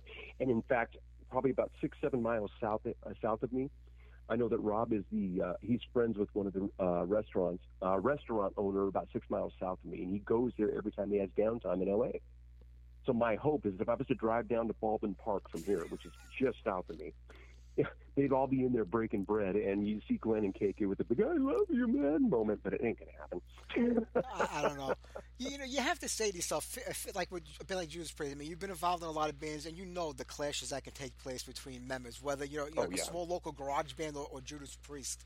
I mean, but you think Right. after 50 years and seeing what the band has gone through, I mean, getting Rob back in the band years ago, you know, and, and I thought Mm-hmm. Richie, I say what you want, but I think Richie, I don't think they could have found a better replacement guitar player in Richie Faulkner. I think the kid is just incredible. He's not even a kid no more, but. He's just amazing, that guy. And if KK did, Yeah. I mean, what? Why not bring him back now? I mean, how many more years do you really think they're going to be able to do what they're doing? I mean, you know, Rob is getting older. You can see it when he's up on stage. You know, he needs a teleprompter Oh, sure. more. You know, how many more shows can you know Glenn come out and play for before he he just becomes completely debilitated? Scott is a powerhouse. Right. He'll be there. Ian, forget about uh, forget about Ian Hill. I mean, that guy's just keep. He's like the Energizer Bunny. He just keeps going and going. And uh, you know, I don't know if anything can stop that guy at this point in time. But People say that. They say that. Uh, they say, "Yo, Ian Hill never moves." You're not paying attention. Dude has done the exact same thing for 50 years. yeah, I don't. I don't remember Malcolm Young moving either. banging. Malcolm Young didn't go Yeah. nowhere either, but he was the backbone of that, that exactly. band. Exactly. And the big thing, like what you're alluding to, um, yeah, Rob did come back to the band after Rob apologized, and that's what nobody in this band remembers. They were they kept everything behind closed doors until uh, until Glenn announced that Parkinson's and KK flipped flipped his uh, lid, as the term goes. Yeah. But he, you know, then he went nuts and he went into the press and all this stuff. They did this, they did that, and come on, KK's done press for years. He knew exactly what he was saying. He knew he was going to be misquoted. Did you also notice that about maybe five, six months ago or so, they did an interview in Guitar World with Glenn, and Glenn says, "You know what? That guy's been running his mouth for a long time now. I'm going to speak." And Glenn just tore into him, and KK's been silent ever since. Makes which is interesting. I think he just wanted he wanted attention. Here's the other thing. I mean, they were done. They were ready to retire. The, one of the main reasons why Rob left the band back in the '90s was because of uh, Glenn and KK fighting with each other. And if you read Rob's book, there's one particular thing where uh, the the time when he flipped out about when Rob said I've had enough after a show in Toronto, when he fell off the bike, broke his nose because the, uh, the, the bridge came down Yeah, yeah, yeah. anyway, at that particular show, I, KK was pissed off at Glenn about something, and Rob describes it in the book. He says, KK's up on a table without his shirt on, shouting, I dare ya, I dare ya. And says Glenn is on the other side of the room with that cherubic grin, just looking at him. And you know, you know that smart ass grin, just looking right at him, pissed him off even more. So it, they have a love hate relationship. They need, forget coming to the band, those guys need to make peace because they were actually very close. And that's what the big deal is. So I my hope hope is that they're sitting in a restaurant. Yeah, my hope is they're sitting in a restaurant somewhere here in LA Yeah. today, and that he's going to show up for encores tomorrow night. I mean, that's all I need. But if they don't, what we saw that what you see on those videos and what we're going to see when they eventually release the the full blown version of it is what I thought was absolutely a majestic. That's the high point. What do you do? What do you do after this? Yeah, yeah. You know, I wanna see get better two, footage You get two drummers. Yeah. Oh yeah, and we will, and Do we you, will. do you, being But, such uh, a Priest yeah. fan, do you think the right people got put into the Hall of Fame from the band? Not outside, I, I mean, not outside of the original members. Do you think Les Binks belongs to being there more than say John Hinch? He does because those albums were much more influential. And besides, uh, secondly, I hate to put it this way, but John Hinch passed away. Should no, he I know, but so did Dave mentioned? Holland, and Dave Holland was nominated too. True, but Dave was also there for the years when they were at their peak. The prime years, I, I know. But like, I think less than the two Yeah. years, and Rip is like, you know, how come I'm not in there? Don't get me wrong. I mean, I'm personally not a fan of the Ripper years of the band. Nothing against Ripper himself. I just Right. wasn't a fan of those records or those years that he was a part of it. Yeah. But you know, people like, Yeah. you know, what do I do to get in there? I'm like, well, you know, you can't come to Judas Priest in the middle of a couple of albums and say, well, I should be in there. It doesn't work that way. Right. Right. Now, t- uh, you make that argument about Tim, you make that argu- argument about Richie. It's the same thing. Richie hadn't been there, I think, 25 years or something like that. But actually, Tim had. It was 25 years ago when he was, when he, uh, 26 years ago when he came to the band. Yeah, yeah. Wow. I really so feel old now. conceivably, I, I at the very least wish they would have mentioned their name, mentioned his name. I thought it would have been a classic. Well, Richie was fortunately up there playing with him. That was amazing. But um, okay, I would like to have had Richie acknowledged, Tim acknowledged, and even Andy Sneap acknowledged. I think everybody that contributed to that band at one point should be like all the other bands that were in there. You know, people like, well, how come Ronnie Yeah. James Dio didn't get in there with Black Sabbath? They were such great records. That's probably has more something to do with Sharon Osbourne than, than with anything else. You know, to be It, honest with you. it But, you know. could be, it could be. But then again, we go back to the Kiss thing, where it had to be the original four, and they couldn't have any of the other guys. And I don't know. I get it. There's the classic lineup from the peak years. I get that. Um, you know, the interesting thing was we talk about them being passed over. I didn't realize until today, watching videos, that um, uh, Duran Duran had been eligible for 17 years now and kept getting passed over. And, you I know, didn't even know that. I, I, I, not didn't the even, I had no idea. You, you forget somehow, you know, and I forgot who it is from Duran Duran, the guitar player. They just said he has like stage four cancer. So Stage four cancer, yeah, it's prostate, uh, prostate cancer that's actually metastasized. It's sad. Wow. But um, you know, it's funny. Years ago, years and years when we were all kids, come on, I had to hate them because they were different. From this standpoint, I look at them. My gosh, that was some songwriting. Yeah. No, but you're, you're 100 percent right. I have a Duran Duran. I, I work in, in Manhattan, which is like the major city in, in New York. That's why everybody pretty much goes to work over here, you know.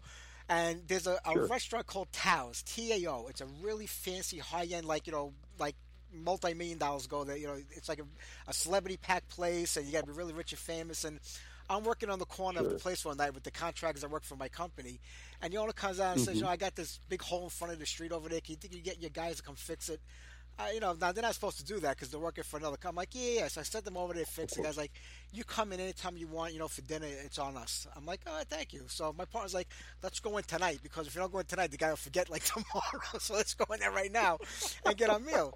So we're working. We got construction clothes on, our yellow safety vests, our hard hats. You know, you walk in there, people are in there in tuxedos and the suits, and Duran Duran is sitting in the in the waiting room waiting to get a table. The whole band is sitting. And you walk right past them. We walked in and the guy's like, "Come on, you guys, come on, come on, let's go." And I'm like, I'm like, still, I'm looking at, him like, "That's Duran Duran." I'm going, you know, my friend that I work with because he didn't know who they were. I'm like, "That's Duran Duran," and they were looking at us like, "Who the hell are these guys?" They're probably here to fix the plumbing or something, I guess. You know, I was sitting there Oh, eating wagyu steak. I was like, I'll never forget that day. That's hilarious. Yeah. See, those, those are great stories. You story, and we, everybody has a good story like this. That's a good. I don't think you ever told me that one before. That is fantastic. I'm going to remember that one. I only thought about that when I heard when I saw Duran Duran, you know, in the Rock and Roll Hall of Fame, and I, I saw that the guitar. I'm like, wow, and that was like ten years ago. I'm like, you know, you forget how how young that you thought they were and how great shape they were. Meanwhile, Mm-hmm. you find us out that the guy's about to die soon from you know what he has. It's just uh, you know Yeah. the world we live in, the way things are. Yeah, it is sad. It is sad, but we're all we're all only here for a little bit of time, man. It's I know. you know. Let's hope Prince Everybody it up for us during that time. We get KK back in the band for, you know, whatever many tours they got left. And I, I saw, I was reading the Blabbermouth before. I, I try not to go there, but every now and then I got nothing to do. I know, but it's still it's still like News Central. I'm sorry to call it is. that. No, yeah, you're you right. know. And, and Bruce Kulick says, you know, because he had a big fight with his brother Bob right before they died, and they weren't talking. He goes, you know, if my brother was still alive today, we would have patched things up and moved past this. And I'm like, that's why you got to do it when you're alive. That's why you can't wait. You can't waste. We're get. We're not 10 years old anymore. We can say, all right, if I don't talk to them until next year, I'll be 11. As we get older, you might Right. not be there. And I remember we spoke when Lemmy was sick. And you were like, why is he Yes. still playing? People are upset that he's out there playing. He should stop playing. And I'm like, but he died doing what he did his whole life and he loved to do. And he Oh, did it right up to the very Yeah. end. He played right up to the very end. So, Yeah, you know, you got to make the most of something it. poetic. There's something poetic about uh, you know you finish a tour and then ten days later, ten days later you're gone, and you know they don't don't diagnose him until eight days after the tour. Ten days later he's dead. Yeah. There's something poetic about that, and yeah, I mean we all knew he was sick. Everybody knew there was something critically wrong, but uh, Yeah. yeah, you know you don't know. That's just the thing. And what what happens? What happens with your life? Where where are your values? What are you valuing? Um, what's man, I could go off on a whole different tangent there. But uh, I think people have this idea, yeah, you're immortal, you're going to live forever. And then you hit in your 50s, and it's like, oh, gee. I, I know you. It changed. That's why you got to go see your doctors. Listen, out in L.A., I mean, isn't Yeah. Chris Logue from Savage Grace a doctor? You can go see him. Not the kind of doctor I really want to go see. Dude, I, I don't know if the story's made it back to New York. Eh, I shouldn't gossip it because, that, well, it actually No, gossip. true. Go ahead, gossip. Go ahead. Well, what was the stories that I was hearing about him advertising, looking for traveling companions?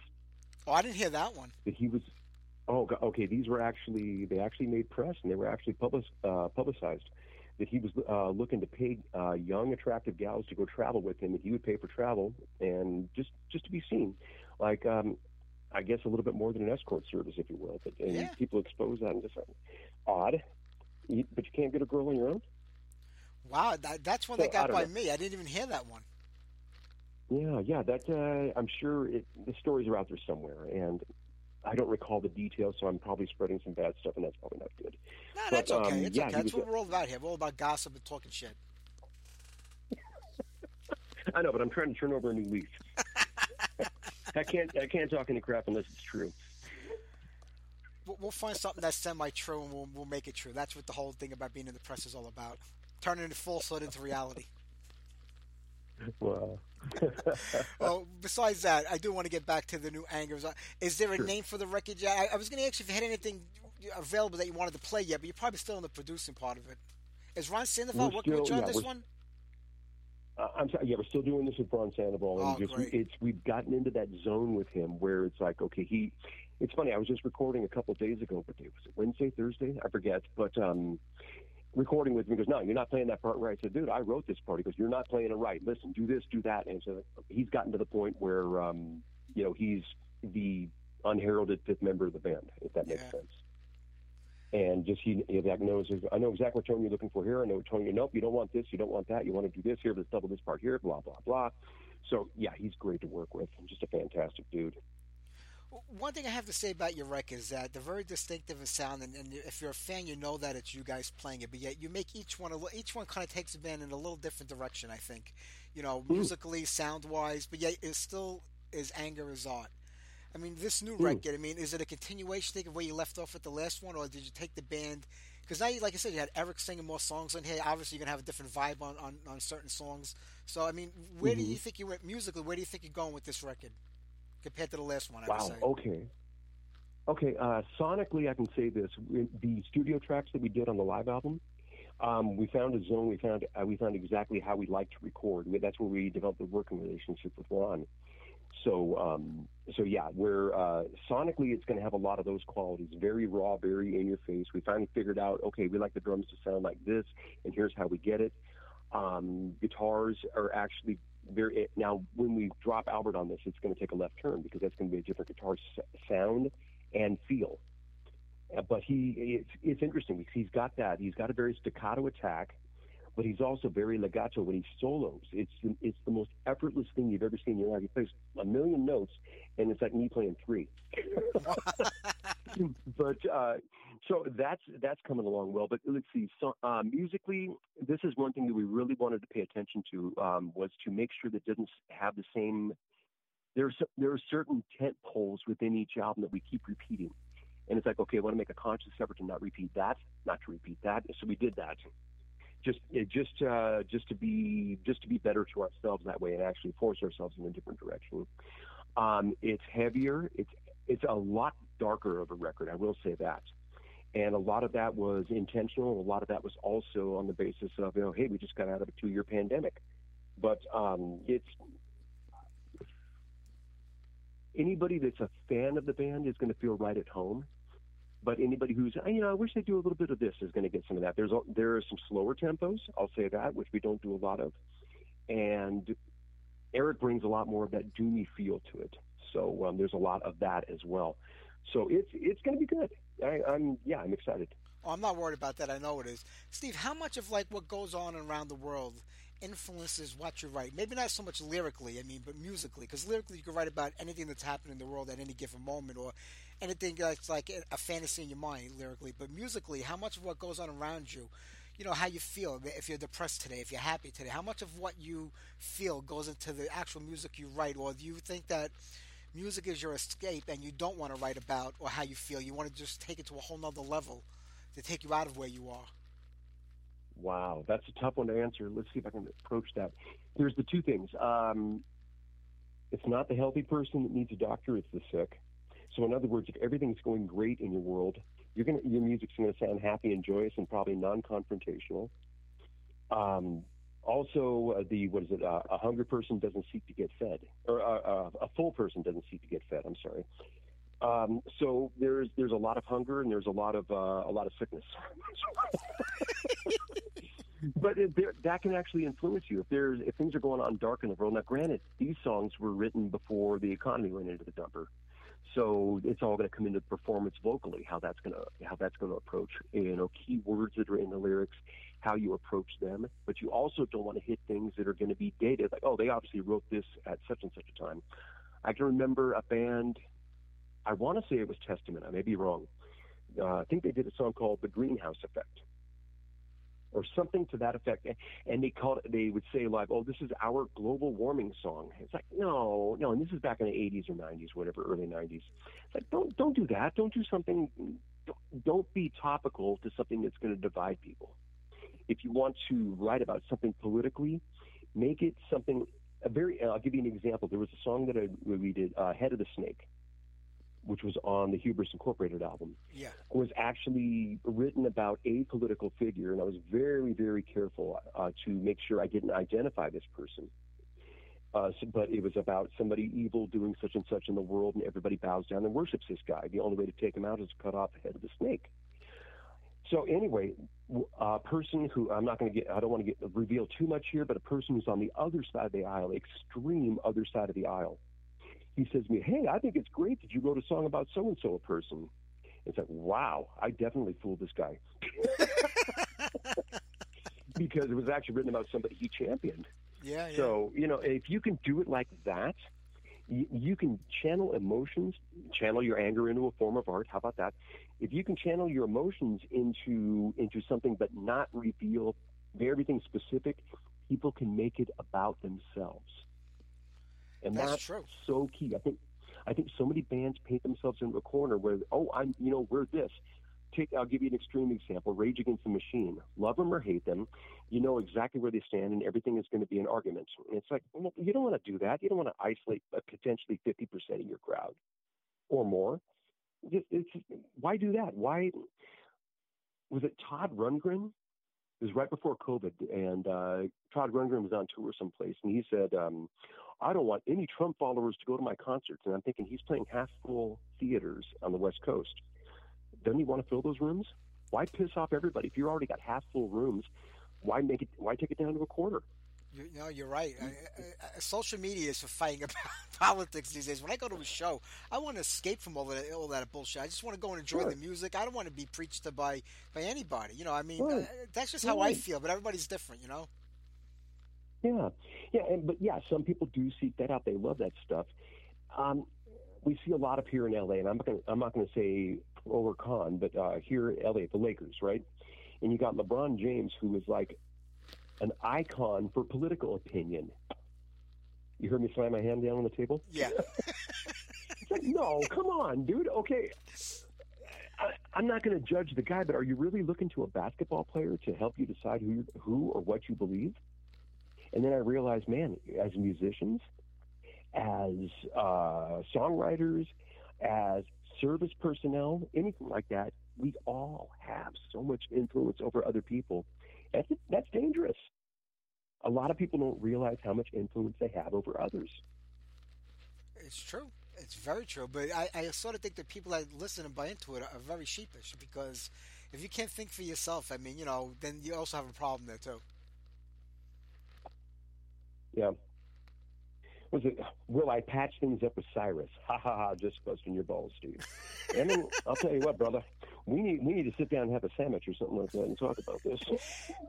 Iman's obsessed with John Cyriis. Iman, I'm sorry. Yeah, is he alien or is he an asshole? Nobody really can tell the difference these days. But you know, I mean, you know, I remember all your comments when they were. I think it was Keep It True they were playing at when they showed up hours late, and then it was an abortion of a set that they put on over there. And you know, Right. something you know, I always said you know, the festival, especially like Keep It True, was like pretty, pretty much the first festival that kind of brought back. Uh, sort of brought back metal from the 80s when it first started. You know, metal was in a shit place True, at that point true. in time, and he was Mhm. trying to get all these bands back together, and he was able to get like the majority of these bands, like with most of the original lineup, back together. But then as years went on, it started again where you know it was just a bass player from this band or just a drummer from that band. There was all new people on there, and I'm Sure. watching I'm like these people are going nuts, and I'm like, either they weren't around when these bands were here, and they're just happy because they're hearing the name of the band. But you know, you're not getting like Mhm. Alan Tecchio, who's the singer for the band Hades, a, a Yeah. New Jersey metal band who Sure. was great back in the day. Sure, I know He, was, he, I had, had when I had him on the show this time. He was like, "Yeah, you know, Oliver wanted us to come over there and play, and Dan, who was the guitar player and really the main guy in the band, whatever reason he backed out, he didn't want to do it. So he tells Alan, "You come over, and I'll get a band to work around you." And you know, and he was like, "No, that's not that's not Hades. That's I don't want to do it." And so he had like- a little Right. bit of like dignity and said, "I'm not going to do it." And then I had Mantas from uh, Venom on a few weeks ago, and I was like, you know, Sure. why why do Venom Inc? You guys had M-Pire of Evil going, which was just incredible music. You had Tony in there. You had a different drummer. Why go back to that? He's like, well, you know, Oliver wanted us to come over and do the set from you know that we did for the show that's coming up this year because it had gotten canceled, you know, the year before because of COVID. Mm-hmm. So he wanted us to come over Sure. there, and we wanted to call, I think, Iron and Steel. He was saying like, and we were just gonna do the special set, and then come out as all. And he goes, no, he insisted that we, you know, Venom Inc. Venom Inc. So like, when does it get into the point now where promoters are like telling bands, like, you know, uh, you're talking about, you know, Mantas from freaking, you know, Venom, like a legacy type of metal band, dictating to you like what name you should use, and then. I saw that he was. I don't want to talk bad about it because you know, but he, he was on a cruise where, on the Kiss cruise recently, and he was talking about how great it was that he saw Bruce Kulick getting to, to play the Oath. I'm like, Bruce wasn't in the band when the Oath came out. He wasn't a part of that record. Right. So why is that so important to have him? I, if Gene Simmons and Paul Stanley were doing it, I'd say, holy shit, you know, they did the Oath. But Yeah, it was it was yeah. Bruce Kulick. Yeah, and nothing against Bruce. He's fine. But, No, uh, not but at yeah, all. But point- that's not the guy from the record or the song, you know. Right, right. You know, I've had that experience with. Um, I don't want to. Say, I don't want this to come across like I'm dogging Ollie. I'm not. But uh, when way back when Avatar originally went over and did uh, Keep It True, I forget how the conversation came up, but it was something about um, when it first got presented to me. I was going, ah, I don't know if I want to do this. And immediately, I was on a. Uh, he didn't know that I was on an email. He says, "How about if you get so and so to sing in their stead, and you still call it Avatar?" It's like, well, okay. I see how he operates, and you know, eventually it was a scheduling issue. Eventually, we worked it all out, and everything was fine. But it's kind of like I told you the story about when um, when Bloodlust was going to go over and play at a festival in Europe, probably 10, 12 years ago, whatever it was.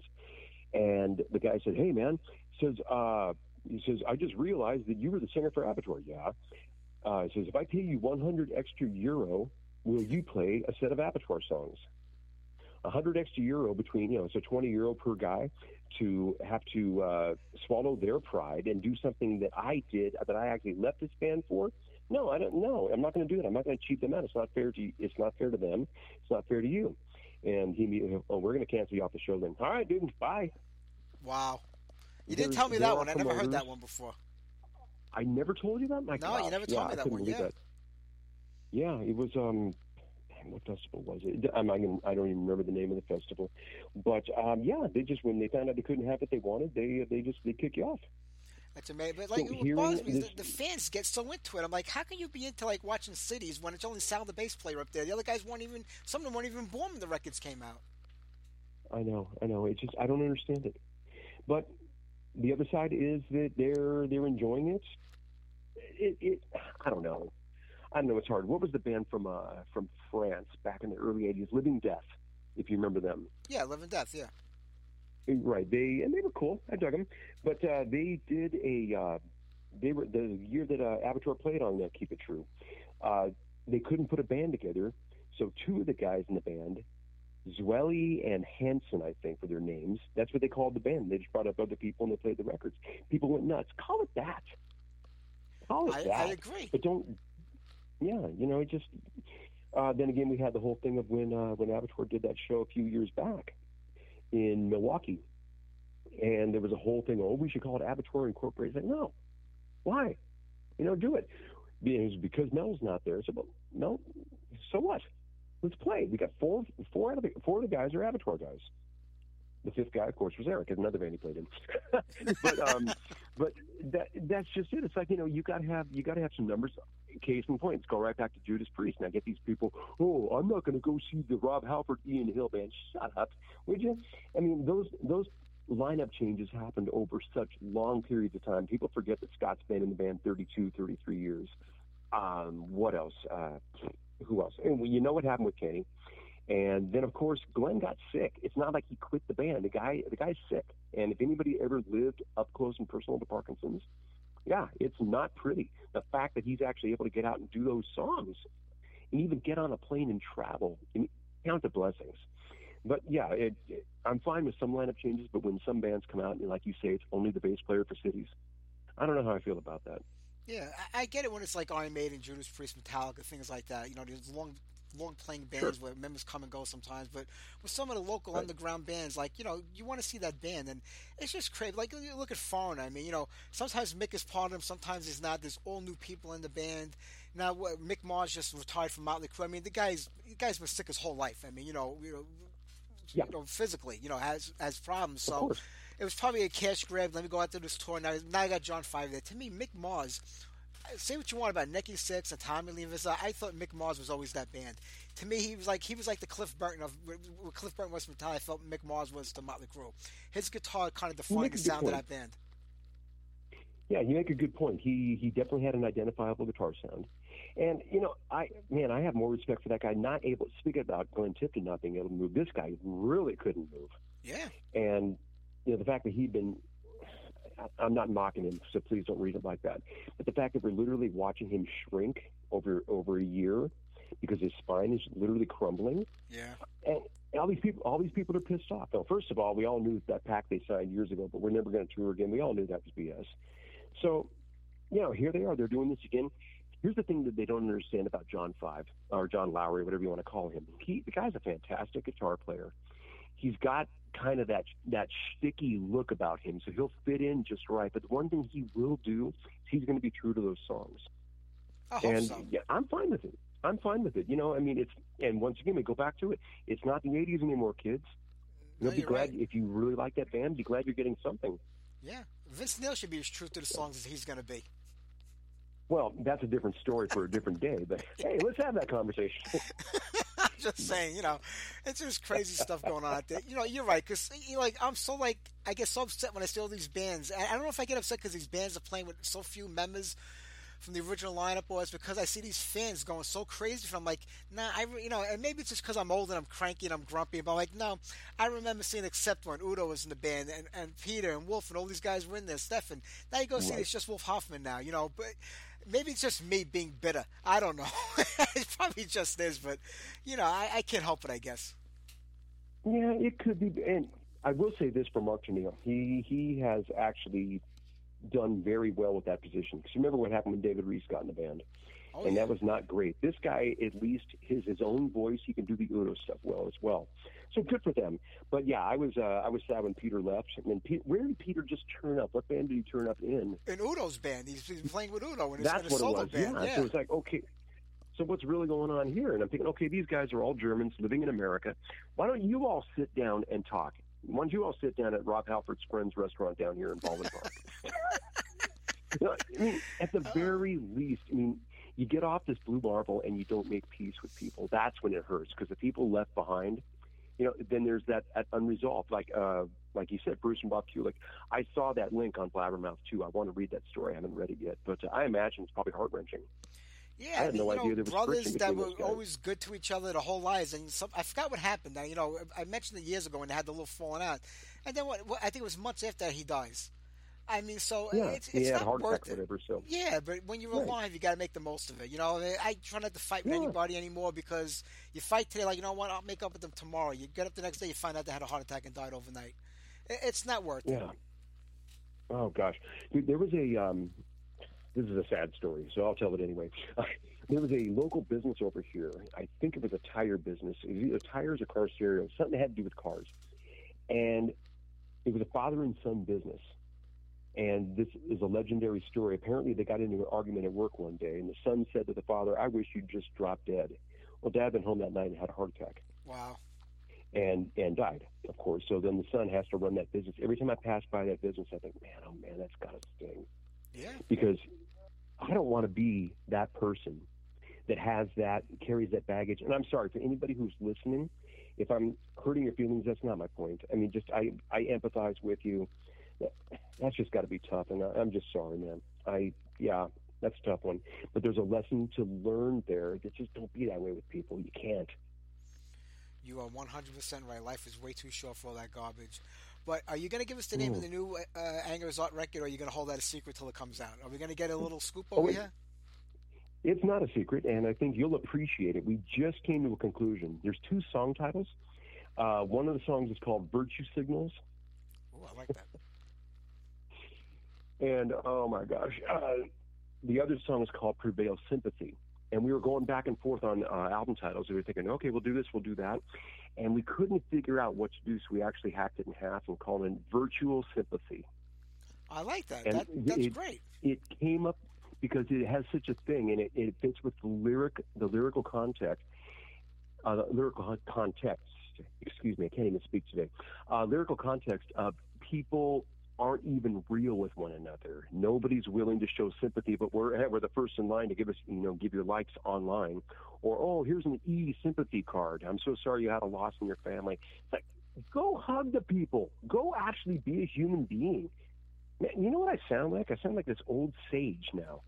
I remember I used to be this bitter, this bitter dude. I know thinking, you were yeah, so angry. You were so angry the first time we spoke. Now it's like you know, Ooh. I'm like uh, I don't know.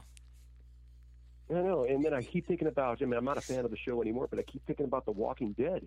And it's like anytime anybody on that show would start to get real wise in their old age, they get eaten alive.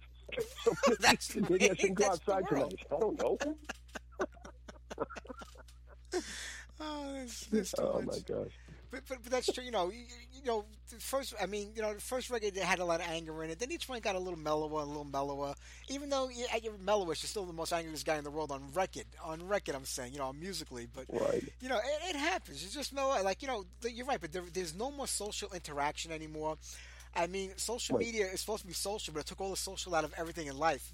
My wife still mails Right. out cards for everything. Like you know, she don't send nothing through emails, nothing through like Facebook everything is Right. personal with her, you know. And I'm like, you know, when I order stuff, she goes, "Want to order from that restaurant?" I'm like, "Well, I got to call them up and order it." She goes, "So what?" I'm like, "I don't want to talk to nobody, so I got to go online and order." You know, it's like Bro, I'm, I'm- becoming more and more isolated too. And I'm like, "What the hell's going on here?" You know, it's just I, it's Yeah, the no, we're the same. Yeah. We're the same. I'll send an e- I'll send an email before I pick up the phone and call. In fact, we could have done this whole this whole interview by email.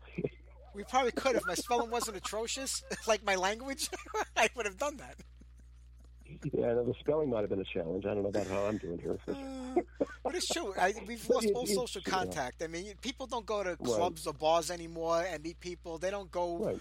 anywhere. It's like forget it. You know, I was like, I can't believe it. Like, I'm like, you see people say that they met online, they did everything online. No, but I, mean, I, I guess maybe if this was around in the '80s, I probably would have been the same way too. I guess because I grew up in, a, in an era where you had to physically meet people and talk to them and do things. You know. You you know what we sound like right now talking. Any, anybody you were talking with Jeff about the younger generation carrying carrying the metal in the metal scene right now. And you're right. Yeah. Because it's very true, and I'm grateful for that. But we literally, in this conversation right now, sound like, you know, when I was your age, I walked to school 12 miles uphill both ways in the snow. We sound like the two cranky guys on the Muppets that sat in the balcony. Holy smokes, or are we like uh, Jack Lemmon and Walter Matthau? Uh, we're the grumpy old men. what happened? Oh my gosh, these gray hairs are real. Anyway, go on. Did I lose you?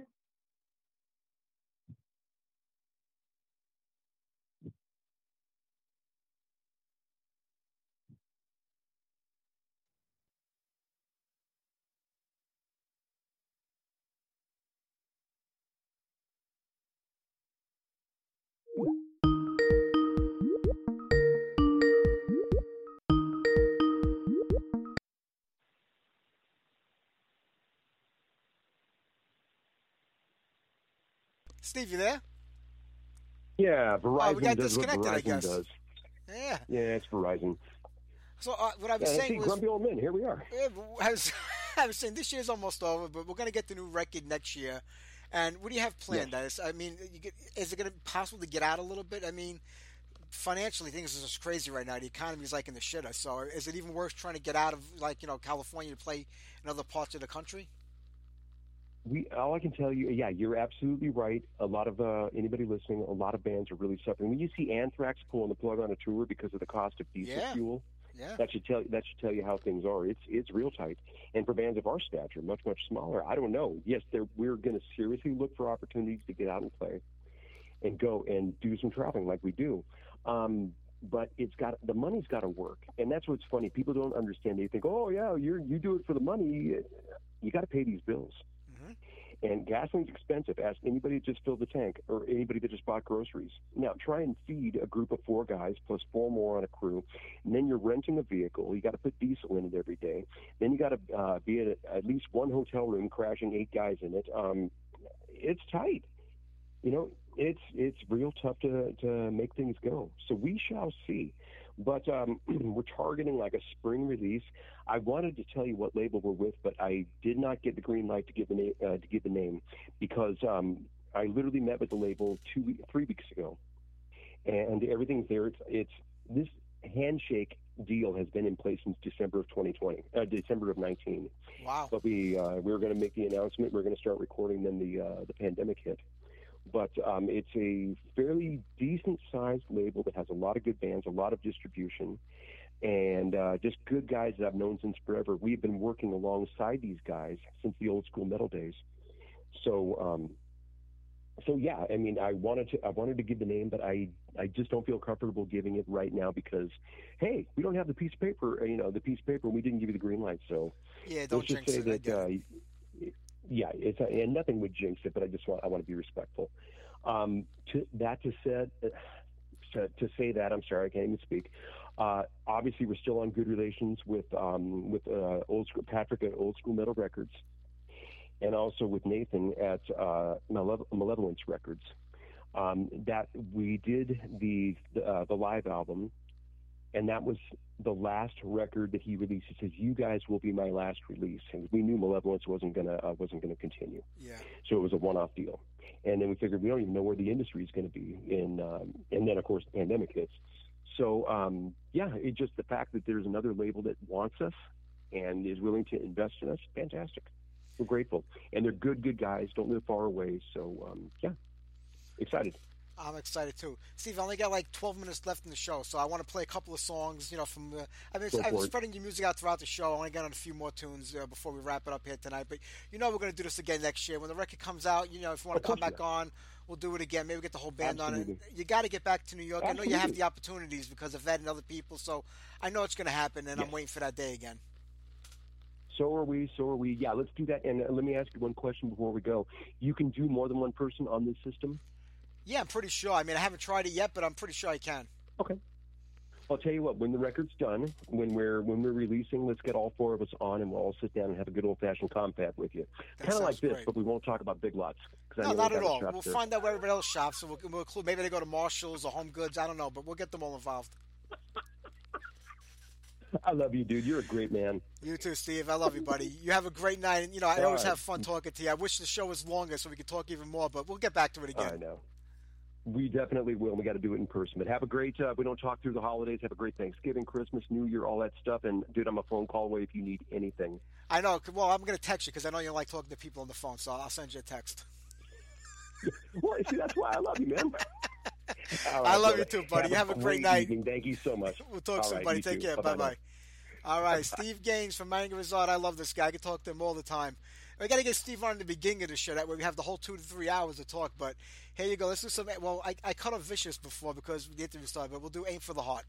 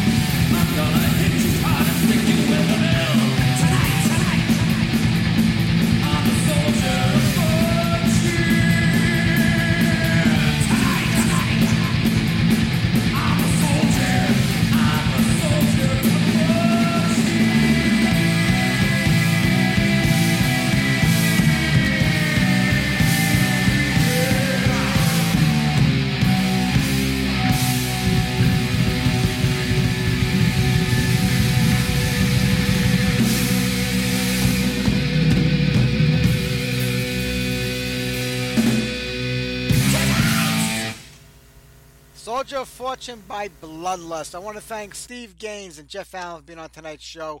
I said there wasn't going to be a lot of music because I know when we get talking, we can keep going, but we'll get more on next week. And speaking of next week, Ed Aborn from Sireners, I guess. The band has a brand new record out, and Phil Hall from Municipal Waste. So don't forget to tune in next Sunday night. Take care, everybody. Have a great week. How about we uh, wrap it up here tonight with some Exciter?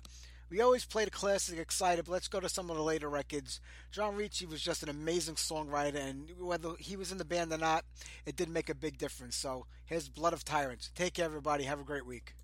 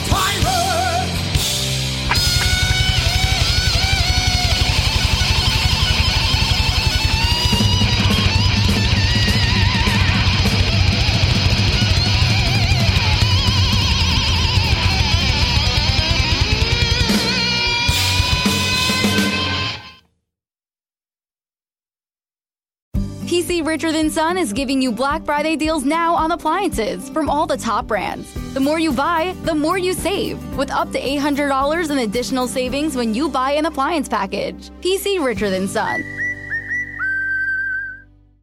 You know how songs and playlists have the power to really move you?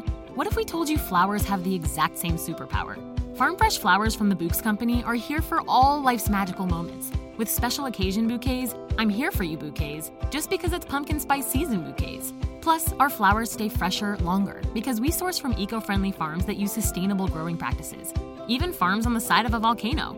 Get moving and shop new fall flowers, plants, and gifts at Bouqs.com. That's B O U Q S.com.